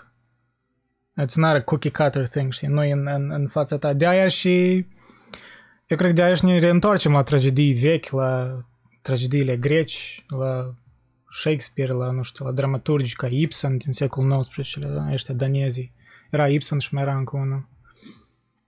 Uh, pentru că ei cred că în tragediile bune, eu cred că vezi structura asta similară ca la poetica lui Aristotel. Pentru că, apropo, încă n-am menționat chestia asta, că, că nu știu dacă Aristotel, el a inventat asta, ori, ori poate el a sistematizat-o, știi? Uh, el anume vorbește despre început, mijloc și sfârșit, așa într-un, uh, într-o măsură tare exactă. Adică el spune, Întreg e ceva ce are început, mijloc și sfârșit. Început e ceea ce, prin natura lui, nu urmează în chip necesar după nimic, dar care mai curând sau mai târziu e urmat neapărat de altceva.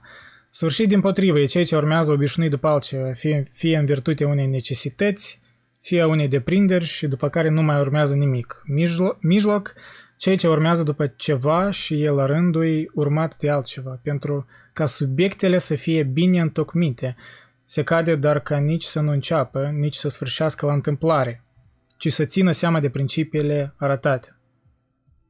Deci să nu, să nu fie la întâmplare, el spune, că trebuie să fie o... Uh,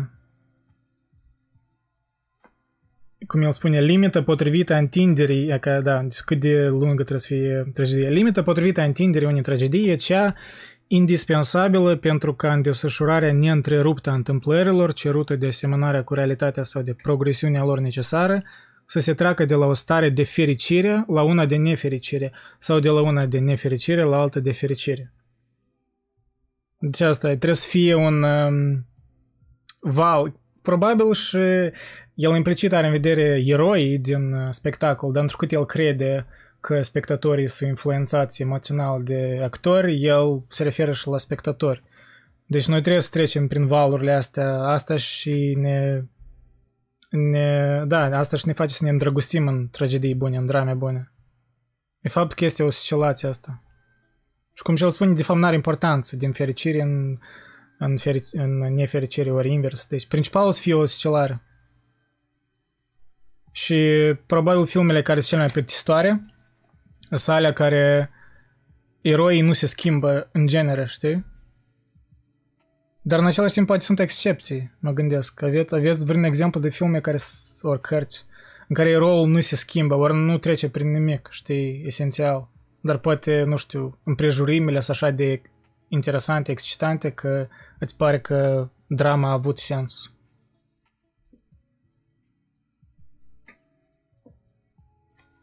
E ambigu, dar poate procesul de Kafka. Că poate la sfârșit domnul Kay Absolut, da. Nu ajungea niciun răspuns. Ci nici nu știu dacă să mă gândesc dacă se dă bătut sau uh, acceptă. Uh, mie îmi pare că se dă bătut la Kafka anume asta și uh, la Kafka nu-i, la, la Kafka nu-i stoicism, nu-i acceptă și continuă ori cumva, știi? La Kafka taman că îi se dă bătut. Asta e cam și termenul kafkaiesc, îmi pare, știi? Pare în episodul 10 în podcast am vorbit despre asta. Diferența lui față de Nietzsche e că Nietzsche, el, impasul ăsta în care nimerește, da, un erou, ori nu știu, chiar vorbim de Zaratustra, el trece peste asta și devine ceva mai mult, mă rog, ubermenci. Dar la Kafka nu e niciun fel de ubermenci. El era... El spunea la că, Kafka... de fapt, da, noi eram limitați în a interpreta lumea în genere și deci cum noi putem să trecem peste lumea asta despre dificultățile ei dacă noi nici nu o putem interpreta corect? Noi suntem perplexați de ea, da. știi? Uh, la Kafka cumva e, e din mai rău, din rău în mai rău, ceva de genul, nu? Exact. Și în asta, în asta se naște comicul, știi, în, în procesul. E cam asta și comicul, subînțeles, că tot mai rău și mai rău. Dar și majoritatea metamorfoză totuși. Fix înainte de ultimul capitol, e capitolul ăla cu preotul. Când spune că tu nici măcar nu știi ce e legea și după aia îi spune parabola aia în fața legii. Da. Eu explic că fiecare își face de fapt uh, ce trebuie făcut. Nu e vorba de că uh, paznicul e uh, rău cu omul ăla de la țară care vine acolo, ci totul e așa birocratic, spun așa. Da, și interesant cum, uh, că bine că l-am atins pe Kafka, pentru că el chiar e total antiteza, nu știu dacă total, dar e chiar antiteza la ceea ce ar spune Aristotel despre, Aristotel despre o tragedie, o dramă. și poate el e o excepție în care eu cred că Kafka tare valoros, poate chiar subapreciat, dar uh, poate e un exemplu în care um, regulile lui Aristotel nu sunt așa chiar de universale, știi, complet. Ele poate sunt un ghid general, dar sunt excepții, eu cred că. Pentru că, de exemplu, în Kafka, chiar dacă nu se întâmplă multe, um, e turmentarea asta psihologică cu care te identifici, da, dacă ai trecut prin ceva similar. E, asta are, o, are, asta devine rostul, de fapt, la Kafka, poate și la Dostoevski ceva similar. E turmentarea asta, știi, monologurile astea patetice, poate uneori, știi? Dar nu însuși acțiunile. Și poate în monologurile astea, în, în turmentarea asta, asta e o acțiune în sine, ori o ironie a acțiunii, știi? Faptul că el, personajul lui Kafka, adesea nu pot acționa, uh, îi poate ști o, o formă de a ironiza uh, acțiunile în sine. Da, nici nu știu cum, cum să-i spun, nu știu dacă înțelegi ce să spun, da. Poate voi aveți o, o părere mai, mai certă despre asta.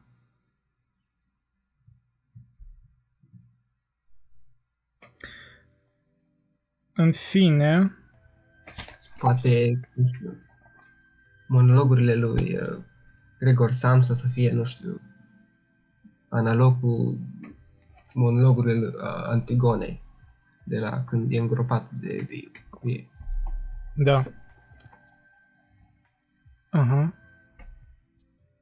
Adică în ce sens? Poți să dezvălui? Adică tot așa, tot uh, uh, trăsătura aia a tragediei, cum e în Oedip, când își dă seama că da. Uh, și-a omorât tatăl și că s-a urcat cu maica sa. Uh, tot așa, la Gregor Samsa, când uh, își dă seama că, uite, eu de fapt nu însemn nimic. Și cel mai bun care pot eu să-l fac, pentru că nici măcar nu mă pot apropia de ceva, de ceva care ar putea să mă salveze, uh, singurul care pot să-l fac e să mor. Da, e și observ asta, asta e o tendință parcă tare contemporan, un, un movement întreg în cinematografie, observ. Dacă ați privit No Country for Old Men, îmi pare genial filmul, dar asta chiar e o antiteză la Aristotel complet aproape. În sens că... Ah, filmul ăla, nu? Cu... Știți, da? Dar e bazat pe o carte. N-am citit carte, dar am privit filmul de vreo trei ore, mă că cu Javier cu Bardem, actorul. Ăla, nu? Care umblă cu, cu presi- ăla de presiune, nu?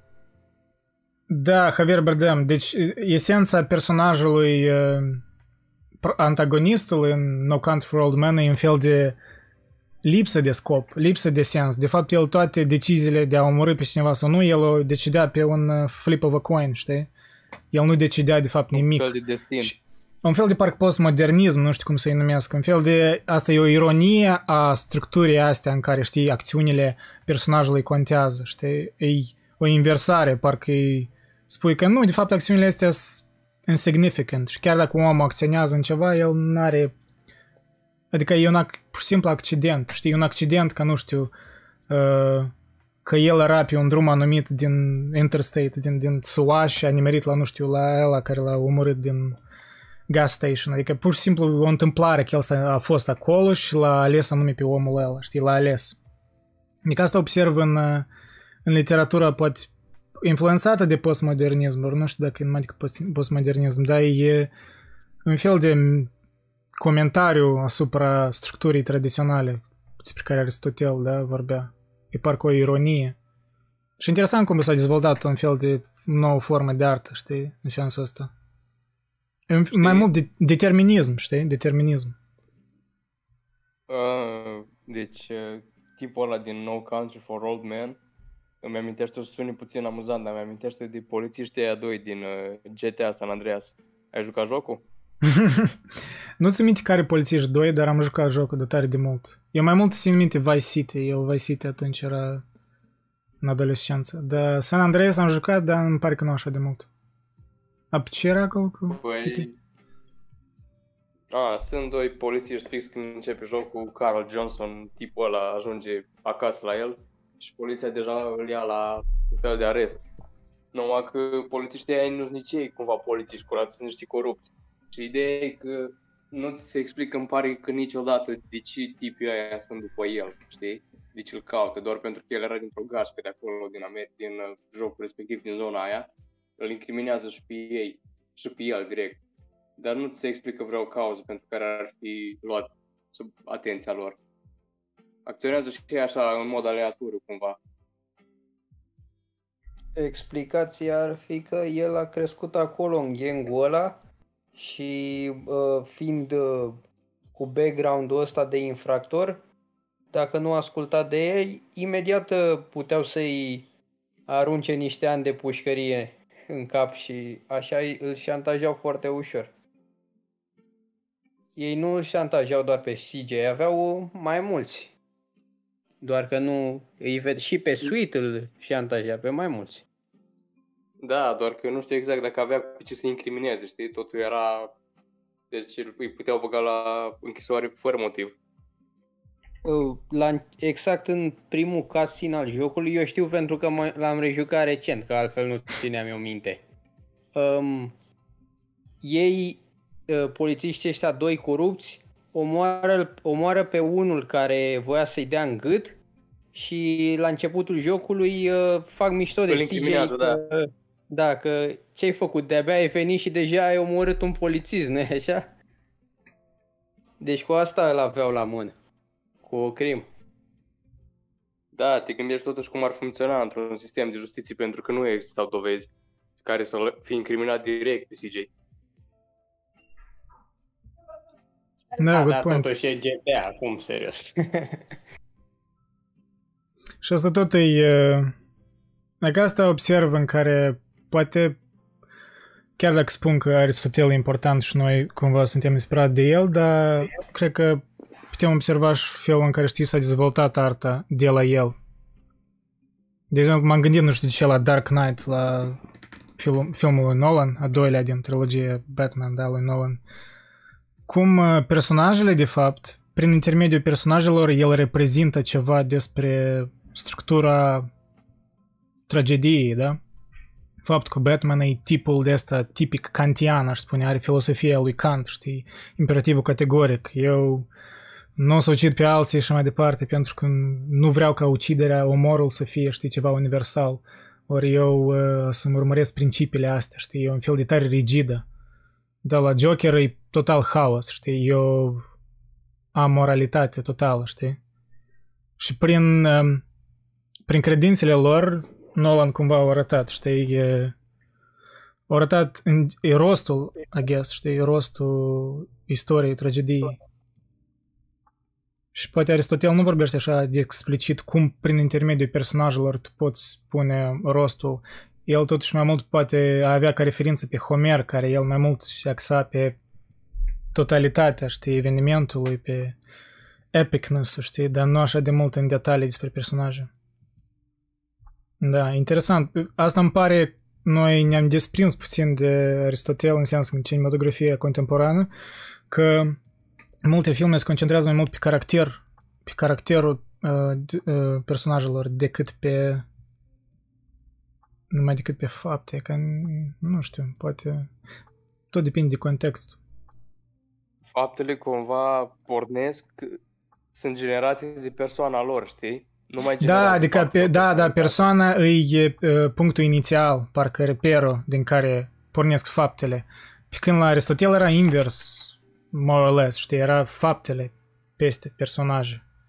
Deci da, personajele, el spunea diferența, da, spunea totuși în tragedie, e important tare că personajele să, să aibă acțiuni care au sens și deci e important ce fac personajele. Și caracterul lor tot e important, dar totuși e, e secundar. Dar la este contemporane, parcă e invers, parcă pornești de la caracterul personajelor și ei, prin caracterul lor, dezvăluie cum, uh, cum de fapt narrativa e construită. Parcă e invers. Uh, eu acum mă gândesc la ceva. Uh, tragedia înainte era făcută să fie, nu știu, pusă în public, teatru sau abar n-am. Și oamenii stăteau unul lângă altul și se uitau uh, și vedeau situația în care se aflau personajele și râdeau, ori plângeau ce făceau ei acolo. Dar mă gândesc că la filme atât de mult contează personajul principal, uh, pentru că, ok, când te uiți la un film, nu trebuie neapărat să fii într-o sală de cinematograf, dar oricum, dacă ești într-o sală de cinematograf, ție nu-ți pasă de ceilalți din jur, ți-ți pasă numai de film. Sau poți să fii singur la tine acasă și te uiți la film și te uiți la personajul acela principal și vezi acolo în tot felul de situații și ajungi să te imaginezi pe tine în pielea lui. Uh, și tu, practic, ajungi să fii în acele situații, dar e și o compătimire și o legătură cu acest personaj principal. De exemplu, în Harry Potter, uh, cine îl urăște pe Harry Potter? Nimeni, pentru că toată lumea s-a simțit uh, ca el când uh, uneori era prost dispus sau uneori era fericit după o victorie, lumea era în pielea lui Harry Potter, pentru că el este personajul principal și el contează.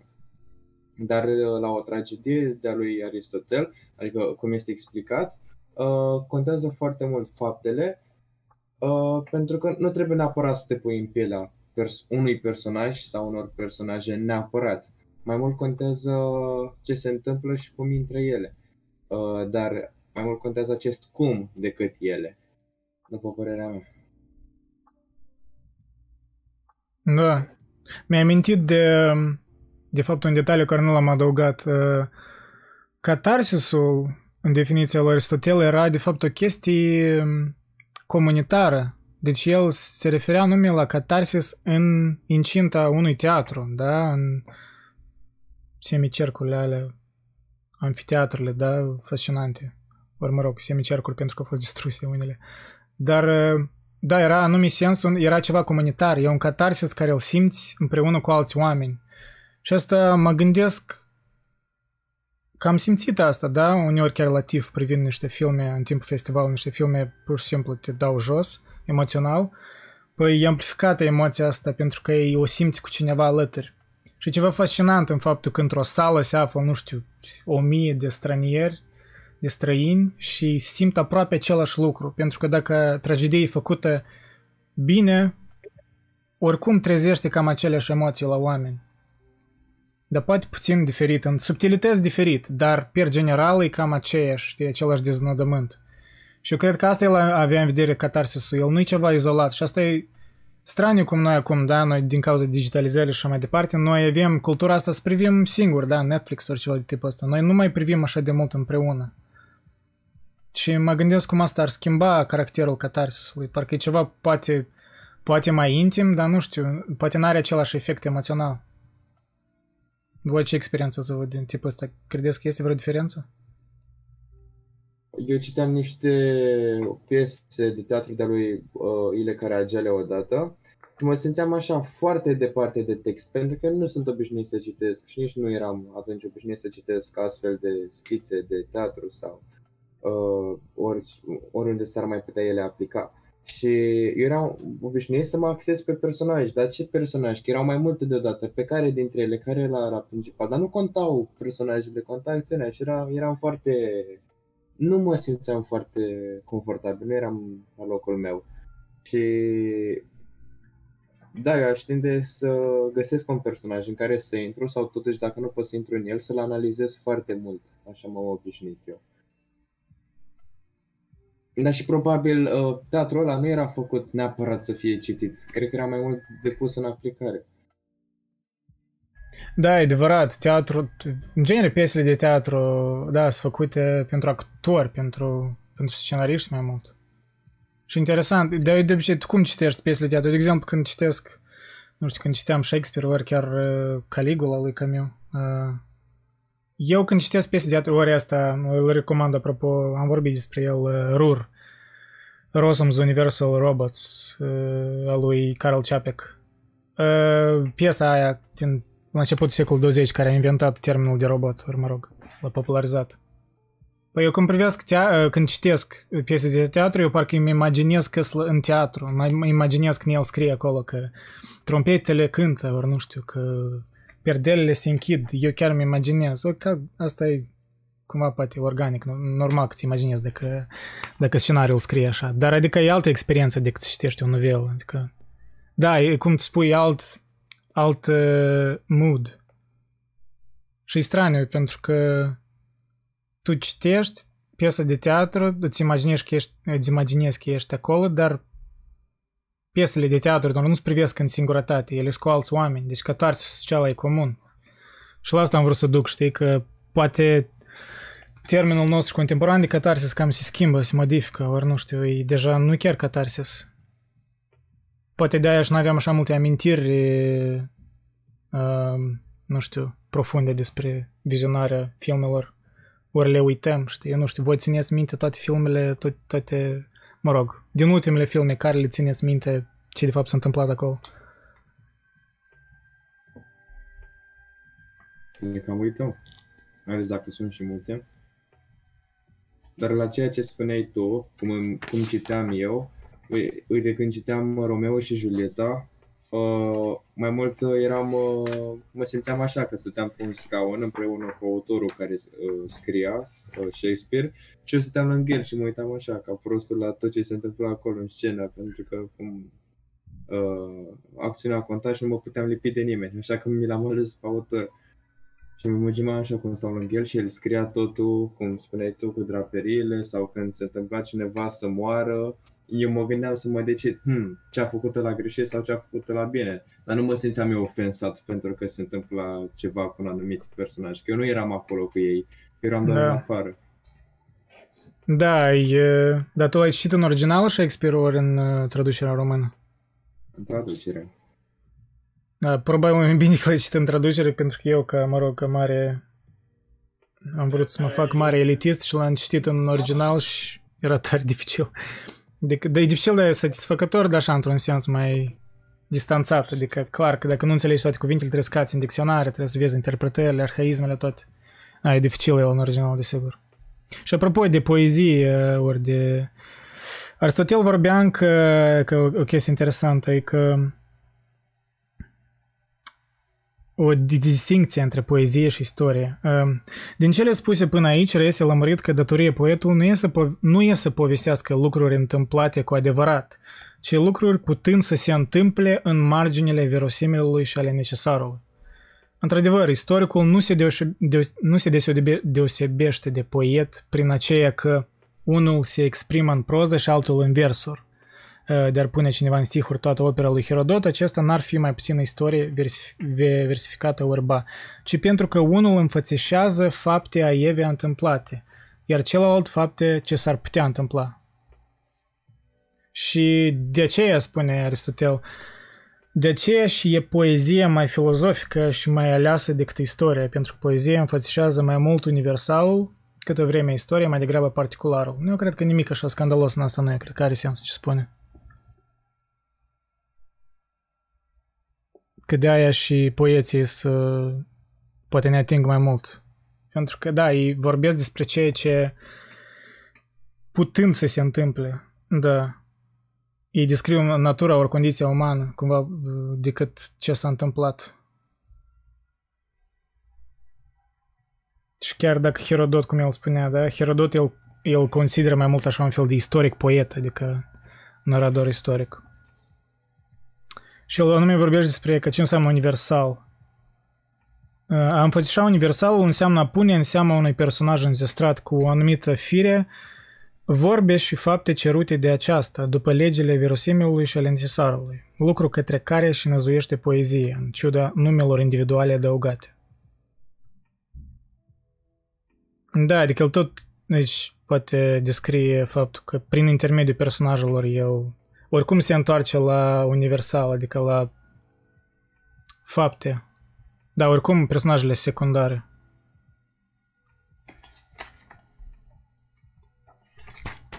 Și el încă, a, el face distinție între acțiunea simplă și acțiunea complexă, deci acțiunea ale personajelor. Numesc simplă acțiunea al cărei deznodământ se realizează fără răsturnări de situație și fără recunoaștere, după o desfășurare neîntreruptă și um, umanitară în condițiile arătate. și complexă pe cea al cărei deznodământ e determinat de o recunoaștere, de o răsturnare de situație sau de o amândouă. Da, adică acțiunile simple n-au de fapt mare efect, da? pentru că nu sunt răsturnare de situații. Nu de are sens, adică pare tare banal, dar... Mă gândeam, mă gândeam la poezie, la proză. Îmi place la poezie faptul că sentimentele, în mod paradoxal, sunt, să zic așa, depersonalizate.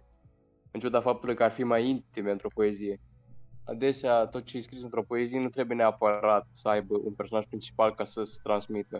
Totul e scris într-un fel de, în mod confesiv, dar uh, nu îi se trebuie un fel de stâlp pentru desfășurare, cum a, în care, stâlpul fiind personajul, știi?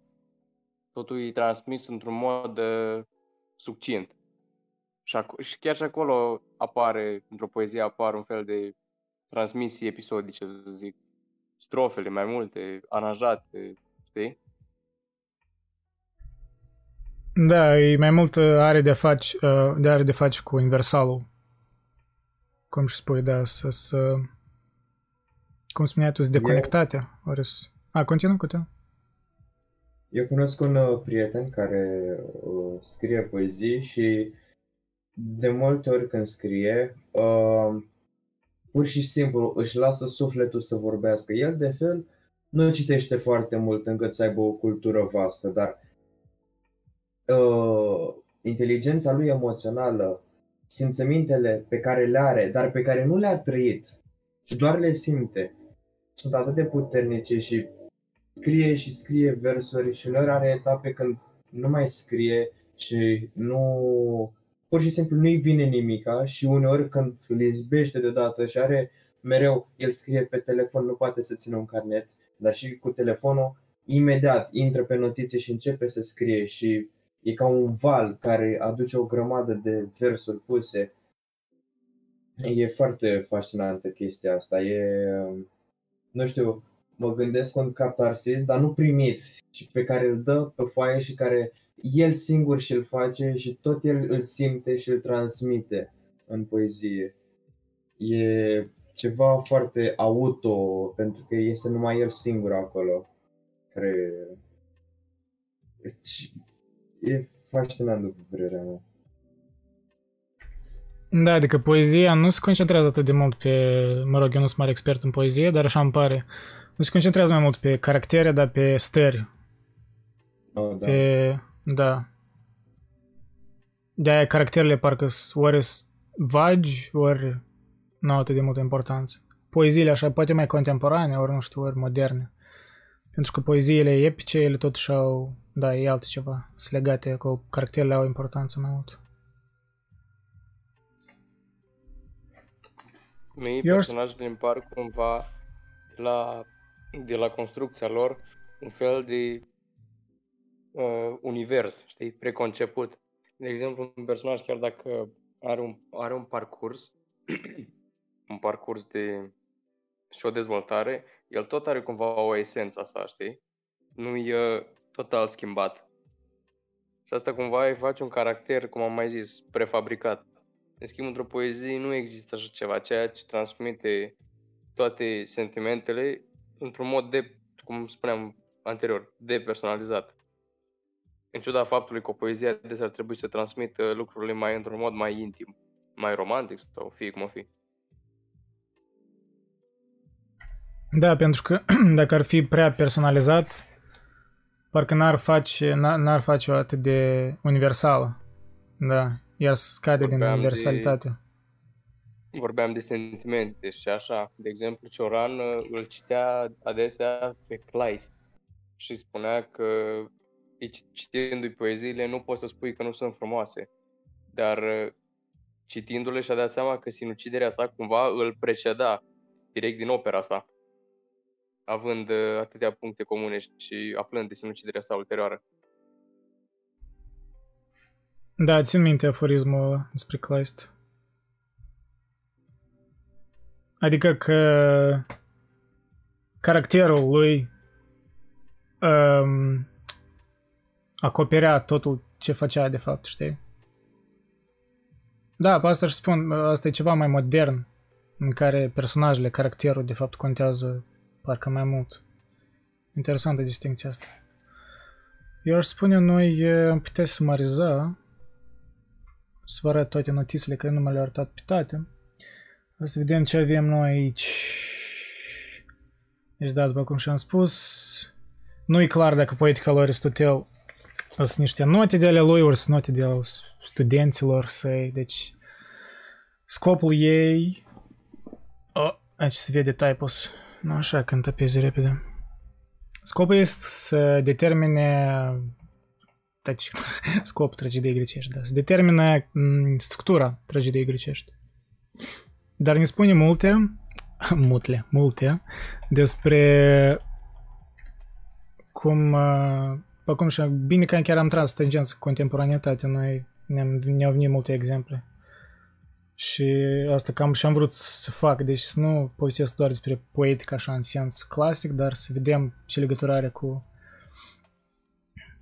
Da, și apropo, da, e una din cele mai vechi lucrări de critică literară care a supraviețuit până acum. Da, și probabil așa e o, un obiect de referință așa de important. Pentru că mulți s-au inspirat de la ea. Și după cum și-am spus, asta era ca un fel de implicit clar o răspuns lui Platon, pentru că Platon era pentru cenzură. El credea că nu avem nevoie da, de, de artele care imitează sau reflectă viața reală. Pentru cum și-am spus, sunt un fel de copii ale copiilor. El, el se temea, da, el se deranja că spectatorii da, din Republică vor fi afectați negativ de arte și nu era nevoie de asta. Ai jucat vreodată... Spune. Ah, da. Ce? Ai jucat vreodată, ai, ai jucat vreodată jocul ăla Detroit Become Human? Era foarte popular în vreo 2 ani. Uh, nu, dar cunosc uh, esența că, da. E un fel de în care îți alegi, îți dă opțiuni și independent de deciziile tale, așa își schimbă istoria, da? Da, da, da. da. Un fel de Mass Effect, într-un sens. Da, da. Era o scenă în care unul din androizii aia se duce cu stăpânul lui într-un studio de asta de artă, el fiind stăpânul lui fiind un pictor, un artist. Și îl pune să deseneze ceva. Și la început poți să alegi să copiezi ceva. Și a face alegerea, după care el spune că, că asta e o copie perfectă a realității. Dar uh, arta se rezumă la mai mult. Se rezumă la a interpreta realitatea, a o îmbunătăți, a, vede- a vedea ceva ce doar tu poți să simți și după care ai și opțiunea de a desena ceea ce îți dorești, fără vreun uh, exemplu exterior. Da. Da, Platon, el... Uh, el mai mult uh, vedea scopul, dacă ar fi scopul artei, să ne, să ne spună despre valorile astea, ideile astea perfecte, da, despre adevăr, despre să ne îndrepte spre filosofie, cam asta e esența lui. Deci el nu vedea mare valoare în, în imitările astea, imitațiile. Și cum Aristotel vorbește permanent despre imitații, Platon crede că asta nu are sens. Da, și scrisem în paranteză catarsisul, deci asta, debarsarea asta de emoții negative prin împuternicire, e ca un fel de boală polară care am, am descris în, într-un episod din Homo Agresivus. Boala polară asta e Știi, când uh, s-a dezvoltat în rândul unor uh, expediții din, uh, din Antarctida și așa mai departe, când oamenii în proximitate, pur și simplu se aflau, nu știu, 2-3 oameni în proximitate și se frustrau atât de mult unii de alții pentru că se aflau împreună atâta timp, că se dezvolta un fel de agresivitate de asta, de declanșare. Ei trebuiau prin împuternicire ceva să declanșeze, știi? Să găsească, nu știu, vreun element în caracterul prietenului să-l ridiculizeze ori ceva tipul ăsta, ori să fie agresiv. Pentru că avea, avea emoțiile astea negative care se adunau în el și trebuia să le elibereze. Și în asta își vedea sensul Aristotel în tragedii, da, violente, că trebuie măcar prin împuternicire să ne eliminăm și să fim mai calmi, da, să nu fim uh, complexați. Dar Platon, da, nu vedea, nu vedea sens în asta. Nu, deci deja despre distințiile între tragedie, comedie și epopee am vorbit. Da, deci Odiseea, Iliada lui Homer, un fel de imitare prin narațiune, da? În timp ce tragedia reprezintă o imitare prin intermediul personajelor care se mișcă și trăiesc în fața noastră. Asta e ideea. Noi vedem, da, în tragediile, în spectacole de teatru, vedem de ce e important actorii, cum ei joacă, pentru că trebuie, trebuie să vedem cum îi afectează deciziile lor. Deci, în timp ce narațiunea lui Homer mai mult bazată pe contemplarea asta de aha, s-a întâmplat asta, ăștia au luptat cu ăștia, asta povestește ceva în ansamblu despre istorie. E mai mult, parcă, nici nu știu cum să-i spun filosofică, poate. Despre structura am vorbit, da, deci ordinea importanței, intriga, narațiunea, apoi caracterul personajelor. A, ce am vrut să spun despre un exemplu de cum n-ar trebui să fie, da? Nu știu dacă ați privit Game of Thrones, ultimul sezon, de exemplu. Hai să nu vorbim despre plot twist-uri, că, mă rog, poate n-au privit lumea. Dar pentru mine e exemplu perfect în ultimul sezon din Game of Thrones, cum s-a inversat chestia care era de obicei...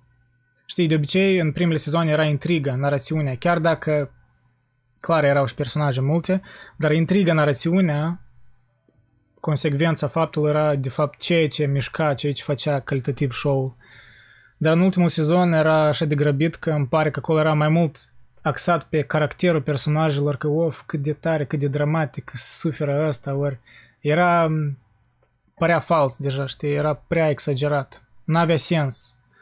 De exemplu, transformarea lui Daenerys pentru mine n-a avut sens așa de rapid. Deci a fost, n-a fost sens în ca în toate combinațiile astea între complicații, între perpeții, recunoaștere.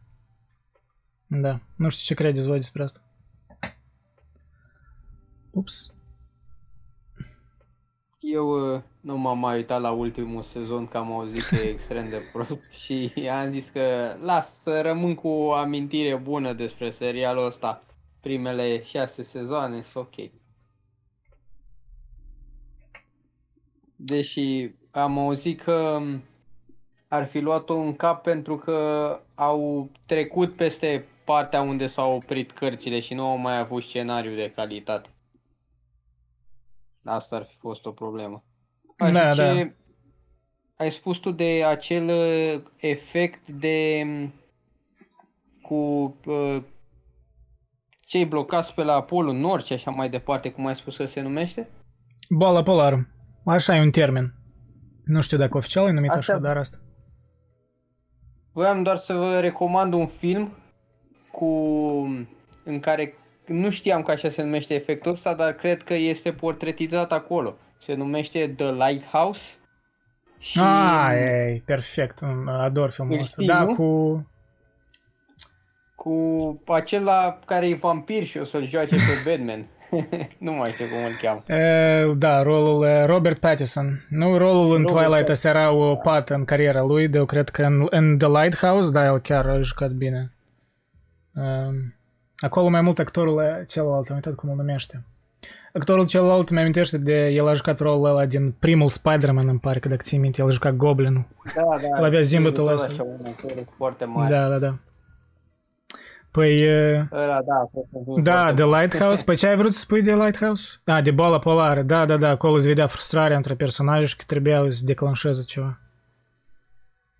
Da, și observi asta în filmele bune, ori mă rog, care ne afectează emoțional, e că noi vedem declanșarea în rândul personajelor, ceva se schimbă, ceva se transformă în ei, ele elimină niște frustrări, nu știu, fiind violenți sau ceva de tipul ăsta, știi? Și noi In The Shining. Ne eliberăm așa. În- Vreau voia să zic că în The Shining. E tot așa. Da, da, da, da, da, de bazat pe novela lui Stephen King. Da. Nu, acolo e un fel de, da, e, a- e și asta și e, ca de obicei în novelele lui Stephen King este ceva misterios, ceva paranormal. Dar da, că astea se observă, da, factorul ăsta.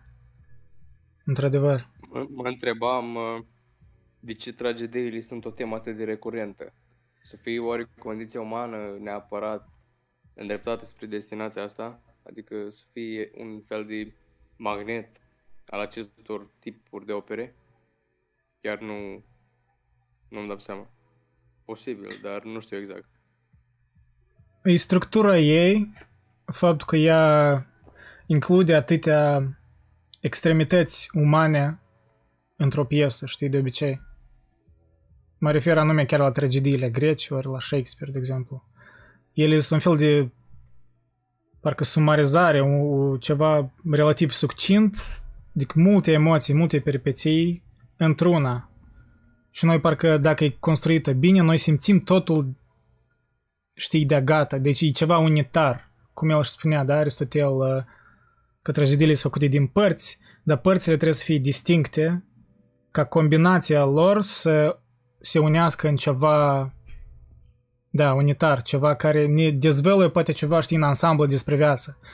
Cumva cum și poezie, numai că în alt sens, poezie pur și simplu e mai, poate abstractă și mai universală în sens că nu are personaje atât de mult, dar tot are ceva universal în ea. Eu cred că universalismul asta e ce pentru mine tragedie de aia e valoroasă, e că ea spune ceva universal despre, ai dreptate, despre condiția umană, deci nu știu, poate aveți alte păreri.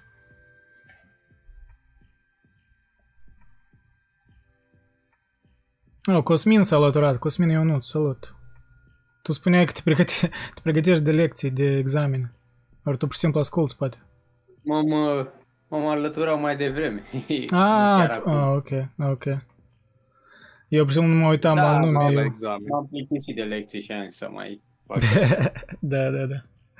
Da, da, sorry, sorry. Lecțiile sunt acolo, meditație nu e peste tot.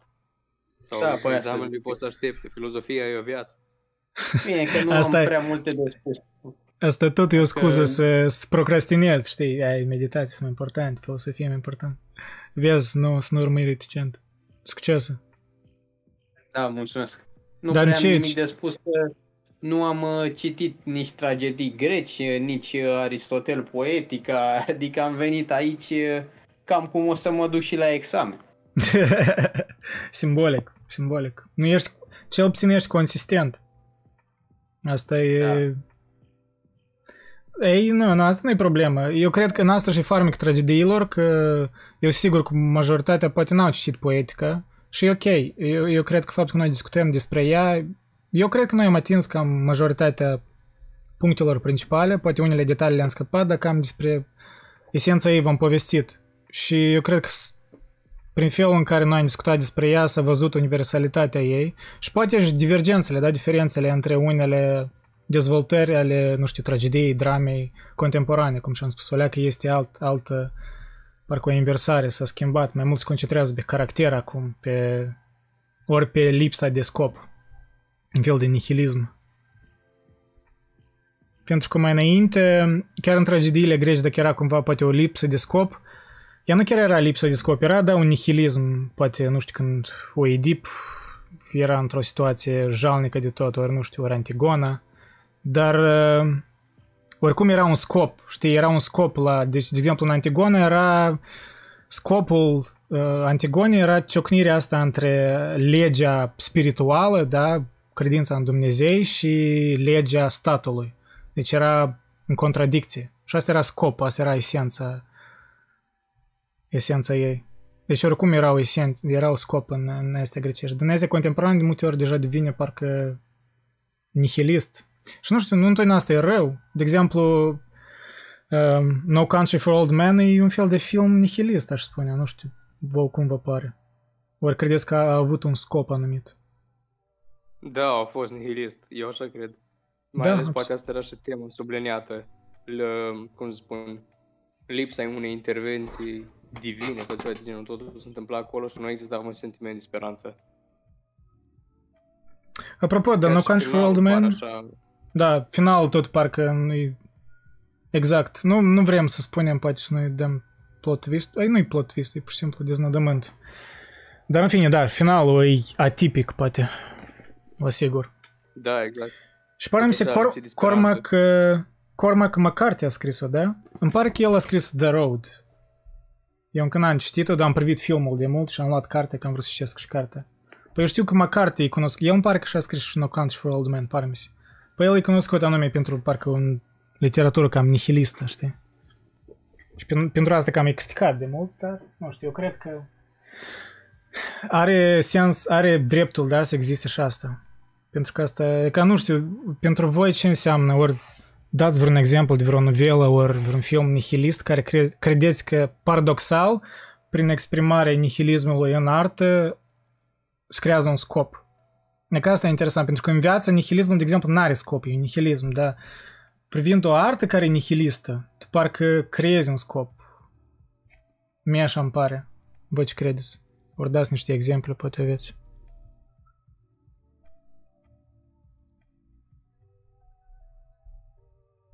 Um, eu în nihilism văd treaba că nimic nu există, în nimic nu este scop, dar este o dorință totuși de a găsi ceva, de a găsi un sens în ceva. Adică asta este rolul adevărat, cred eu, al nihilistului. Nu e doar, a, ok, nu e nimic și gata, asta e, nu fac nimic, mor și nu e nimic. Ci e această aspirație. Bine, nu e cuvântul mai potrivit, dar spre O ceva. tindere, o tindere, da. Da. Spre un Ex- sens al exact. Oricare. E, Apropo, exact despre ce Aristotel vorbea, e paradoxal. El vorbea despre tinderea asta, că uh, personajele trebuie să tindă spre ceva. Chiar e prima etapă în, uh, în părțile astea, complicația, da? Un erou tinde spre un scop întâlnind dificultăți. Exact. Ah, și poate asta și diferența în artă contemp- asta mai nihilistă. E că ea se oprește la o etapă anumită, ea nu se oprește la... Ori ea poate scapă niște etape, da? Ea poate se duce de la complicație la... Poate inversare, nu știu dacă se schimbă ceva, poate un tomat pur și simplu complicație și apoi patos și apoi deznodământ. Ea scapă recunoașterea ori inversare.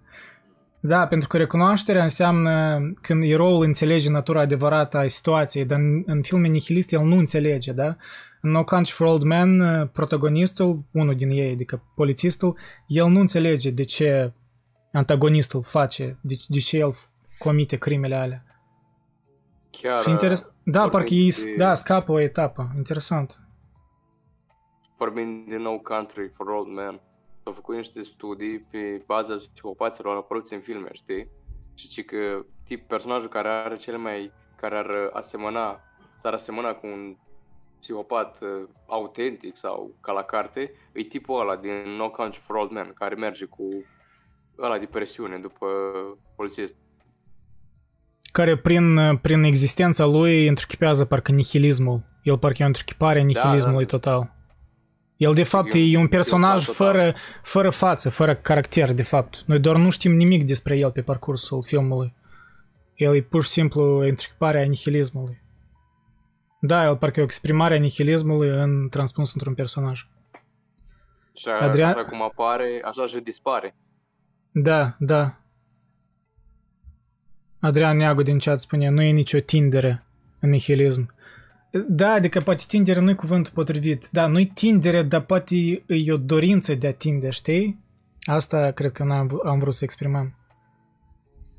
Nu, nu necesar întotdeauna, clar, dar depinde de personaje, da? Unii cad în nihilism și ei deja s- consumați de nihilism, dar alții ei înțeleg, percep nihilism, nihilismul, da, ei, de exemplu, au, au, au trecut prin etapa asta lui Aristotel, anagna, anagnoraisis, da, anag- anagnoraisis, recunoașterea, ei au înțeles nihilismul, dar ei poate n-au putut trece peste el.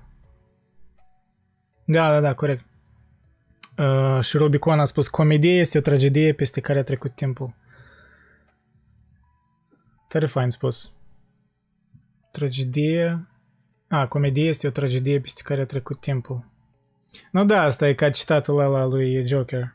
Uh, I thought my life was, uh, was a tragedy, but now I realize it's a comedy, știi? Dar mă gândesc din, din ce motiv noi așa um, uh, găsim elemente comice într-o tragedie care a trecut, peste care a trecut timpul.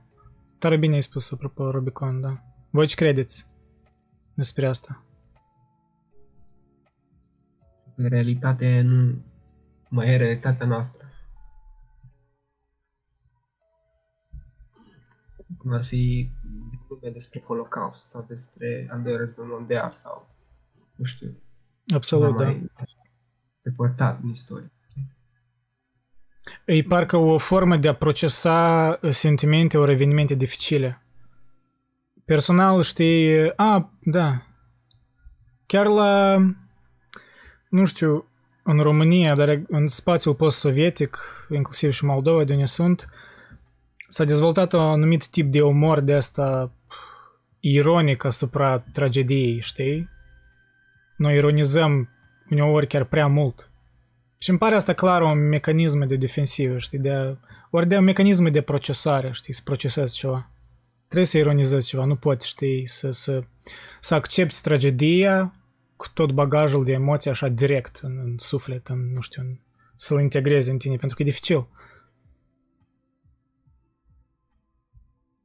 Și mă gândesc la tipul de umor care îmi place, da, stand-up, nu știu dacă știți de... Dar știți, la sigur.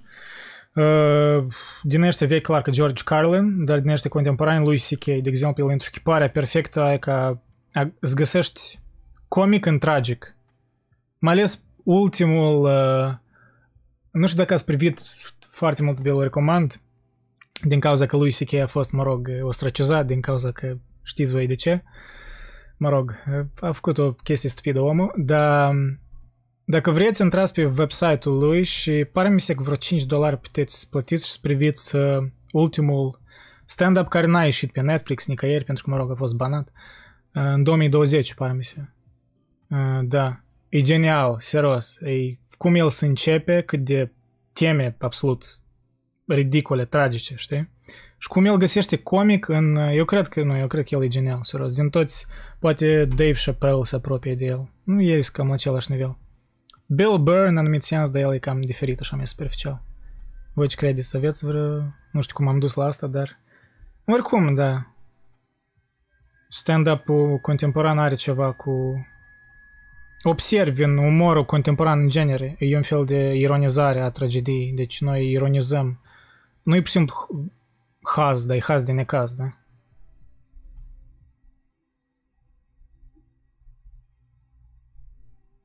Dar tare bine a spus Rubicon. Comedia este o tragedie peste care trecut timpul. Tare frumos. Eu cred că noi chiar putem încheia cu asta. Ce spuneți? Am trecut peste două ore. Eu spun noi să încheiem uh, live-ul pe YouTube, dar putem să mai stăm pe Discord dacă vreți.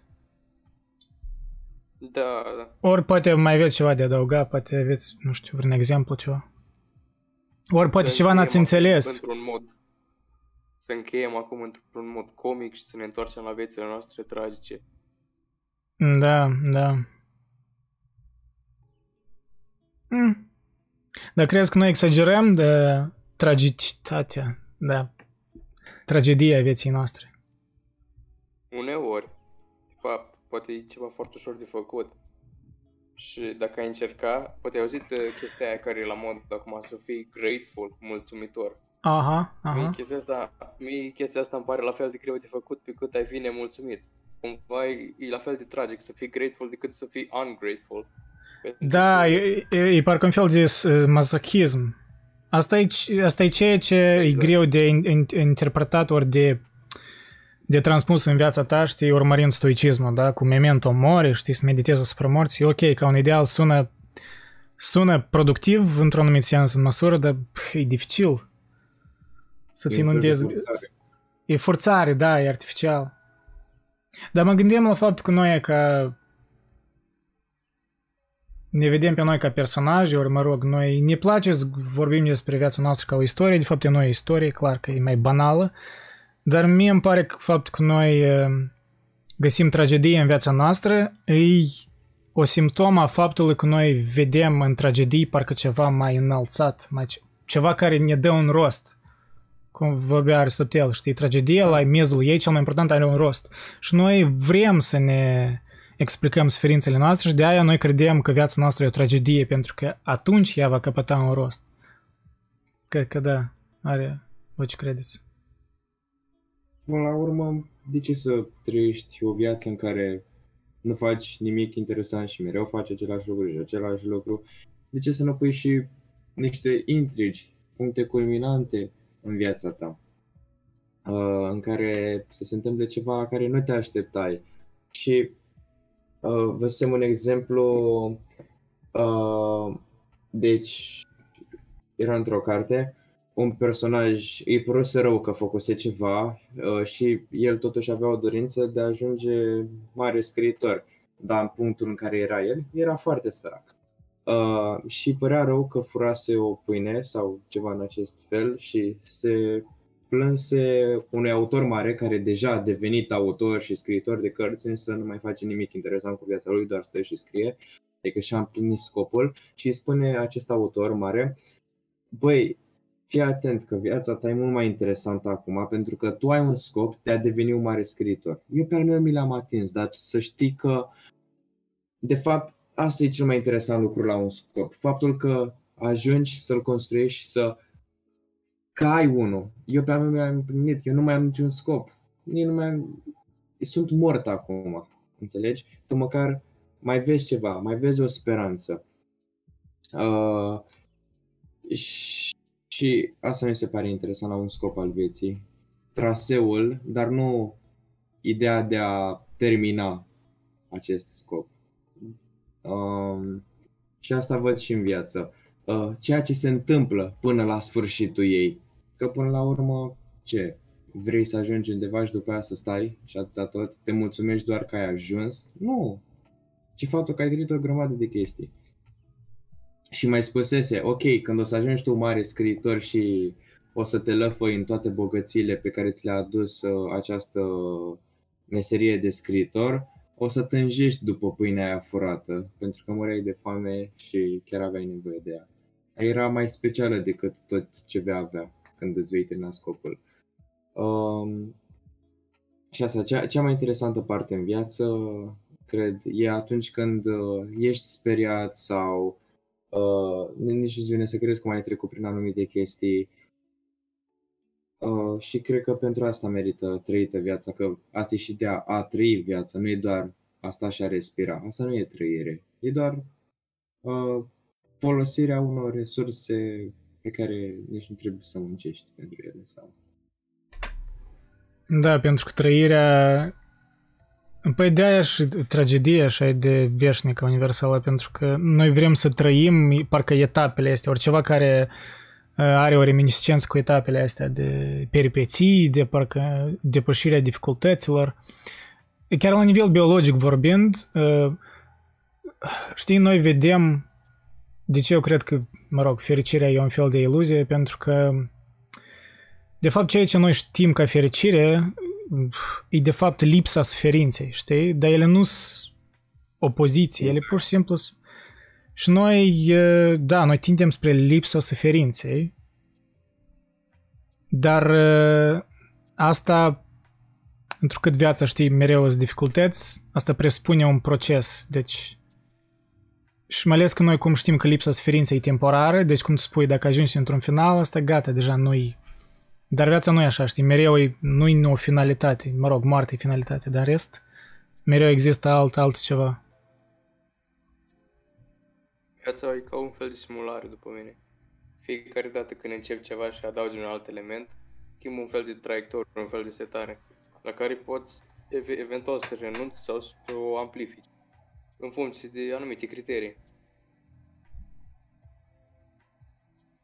Da. Da, și noi niciodată nu acceptăm, e ca încă, încă un răspuns probabil la întrebarea de ce tragediile așa ne plac, e că ele ori exagerează ceva, ori sumarizează ceva, ele nu arată ceva așa cum este, de obicei. Documentarele poate arată ceva cum este și chiar și documentarele sunt dramatizate, știi, nu știu, cu muzica, cu ceva. Dar da, noi nu vrem... De aia, știi, nu-i nimic rău în escapism, eu cred că, știi, fundamental. Noi trebuie să vedem de la realitate prin ceva, deci citirea cărților e evadare de la realitate, dar eu cred că acea evadare e calitativă atunci când în evadare sunt elemente din viața reală sugerate, ori nu știu, ori poate explicite, dar ceva care îți adaugă, parcă cu care poți să te întorci în viața reală și să, nu știu, nu că spui în sfaturi concrete, știi, cum self-help îți spune, ah, 10 steps to do this, or five, five things I learned from uh, Dostoevsky, or whatever. Chiar dacă e ironic, pentru că am făcut video cu cât acolo câte lucruri am învățat de la Nietzsche, or, mă rog. Dar, uh, da, nu știu ce credeți voi despre asta. Că noi mereu, noi nu acceptăm realitatea așa cum e. Și tragedia e o, e o expresie asta. De ce noi, iată, întorcându-ne la întrebarea inițială Aristotel, da? Scopul lui era să afle de ce noi ca creăm tragedii, de ce noi imităm. Eu cred că de, de aia că să explicăm ceva, să simțim ceva, să avem catarse, să ne eliberăm. Nu putem noi accepta realitatea așa cum e, nu suntem pietre, știi? Nu suntem bazați pe emoții, mereu intrăm în valuri, up and down, știi? Noi din natura noastră nu suntem statici. Și deci noi nu putem transpune realitatea statică direct direct în experiența noastră. Nu ne trebuie o interpretare dramatică, oriceva, ca să o atribuim vieții noastre. Și asta pare paradoxal, da? Ți-ar părea că parcă o realitate e mai bine. De-aia, de-aia eu cred că știți de acord cu Valeriu Gergel, eu am făcut recenzii la cartea lui Rota Plăcerilor, de ce unii înțelepți n-au uh, iubit cărțile, vă recomand. El anume a, a fost împotriva dihotomiei astea de viață versus carte. Știi, nu există așa ceva. El sunt ambele, totul e viață, știi. Cartea e o parte a vieții. Și da, are o valoare escapismul atâta timp cât, da, atât timp cât îți, îți dă o valoare anumită. Ori mă rog, atât timp cât nu te deranjează de la angajamentele tale directe, apropo Cosmin, da, nu te deranjează de la examene. Vezi, nu, nu procrastina prea mult că... Oi, scuză. Eu cunosc eu sentimentul ăsta de procrastinare, dar I can relate. Eu tot mereu înainte de examene, parcă căutai să faci altceva, numai nu pregătirea.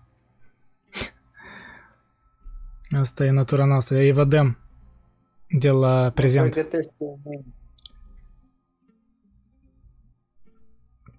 Te pregătești, mă? Mă gândesc acum că examenele vieții, în general, nu cele școlare sau așa, uh, tot au o tragedie acolo. Și nu prea vrem să suferim, că văd acolo că prin suferință putem învăța ceva. Nu cred, nu cred că vrem suferință, dar uh, la fel ca la și examenele școlare, nu vrem nici prin ele să trecem. Dar după ce am trecut de ele și am scăpat, am învățat ceva. Bine, hai puțin la examenele școlare, că mie mi se pare la ale vieții cele mai importante. Am învățat ceva și totuși mi se pare interesante. Uh, învățămintele astea de viață le văd și la tragedii, că până la urmă nu toți avem o viață interesantă în fiecare zi și putem totuși să vedem ce înseamnă o viață interesantă citind sau vizionând aceste tragedii.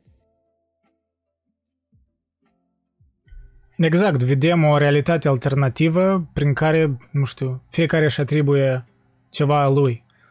Și de aia trebuie tragedie în același timp, știi? Da, trebuie să fie divizat în părți, cum și-a spus Aristotel, dar trebuie să ne lese să, are, să aibă încredere în inteligența noastră de interpretare, știi?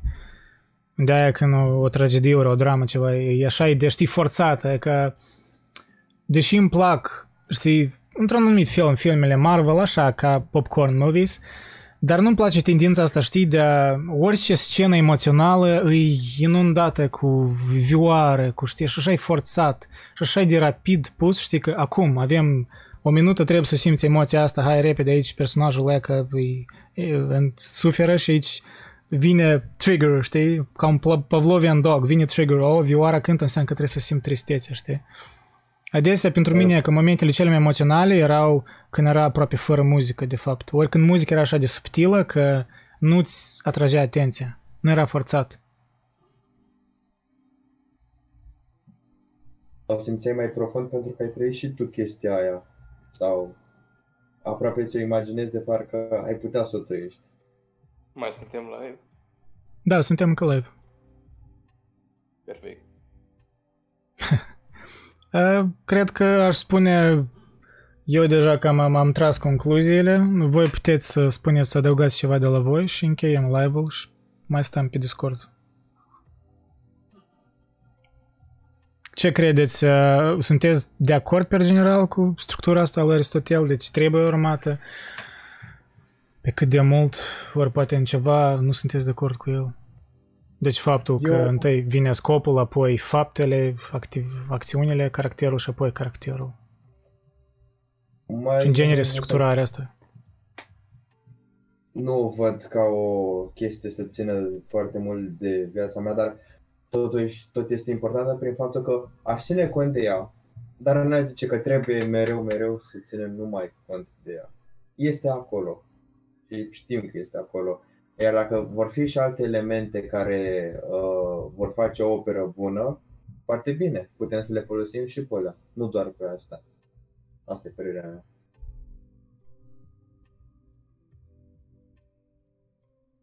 Da, it's something to have, știi? E ca un punct de reper. Dar eu cred că oricum e valoros să-l ai, să pornești de la o structură, știi? Eu văd așa de obicei pe grecii antici, mai ales Aristotel, el așa mai pedagogic, da, cum spunea noi că e ca un reper. Oricum e bine când pornești de la un reper, comparând cu pornești dintr-un, nu știu, ideile tale abstracte. E bine să ai un reper. Și după aia deja, da, clar că interpretezi cum, nu știu, un schimb într-un modernism, depinde ce faci, depinde ce creezi, ori mă rog, depinde ce consumi. Dar în fin, da, v-aș recomanda să... Traducerea aia cu PDF-ul în română nu-i cea mai bună traducere, sunt niște greșeli chiar și în PDF, dar mă rog. Uh, puteți să o citiți în engleză dacă vreți. În engleză, de fapt, eu inițial o citisem și îmi părea mai coerentă, de fapt, în engleză. Dar, uh, da, în fine, mulțumesc pentru că v-ați alăturat și o să închei live-ul din YouTube, dar probabil o să mai stăm pe Discord dacă vreți. Bye bye, mulțumesc!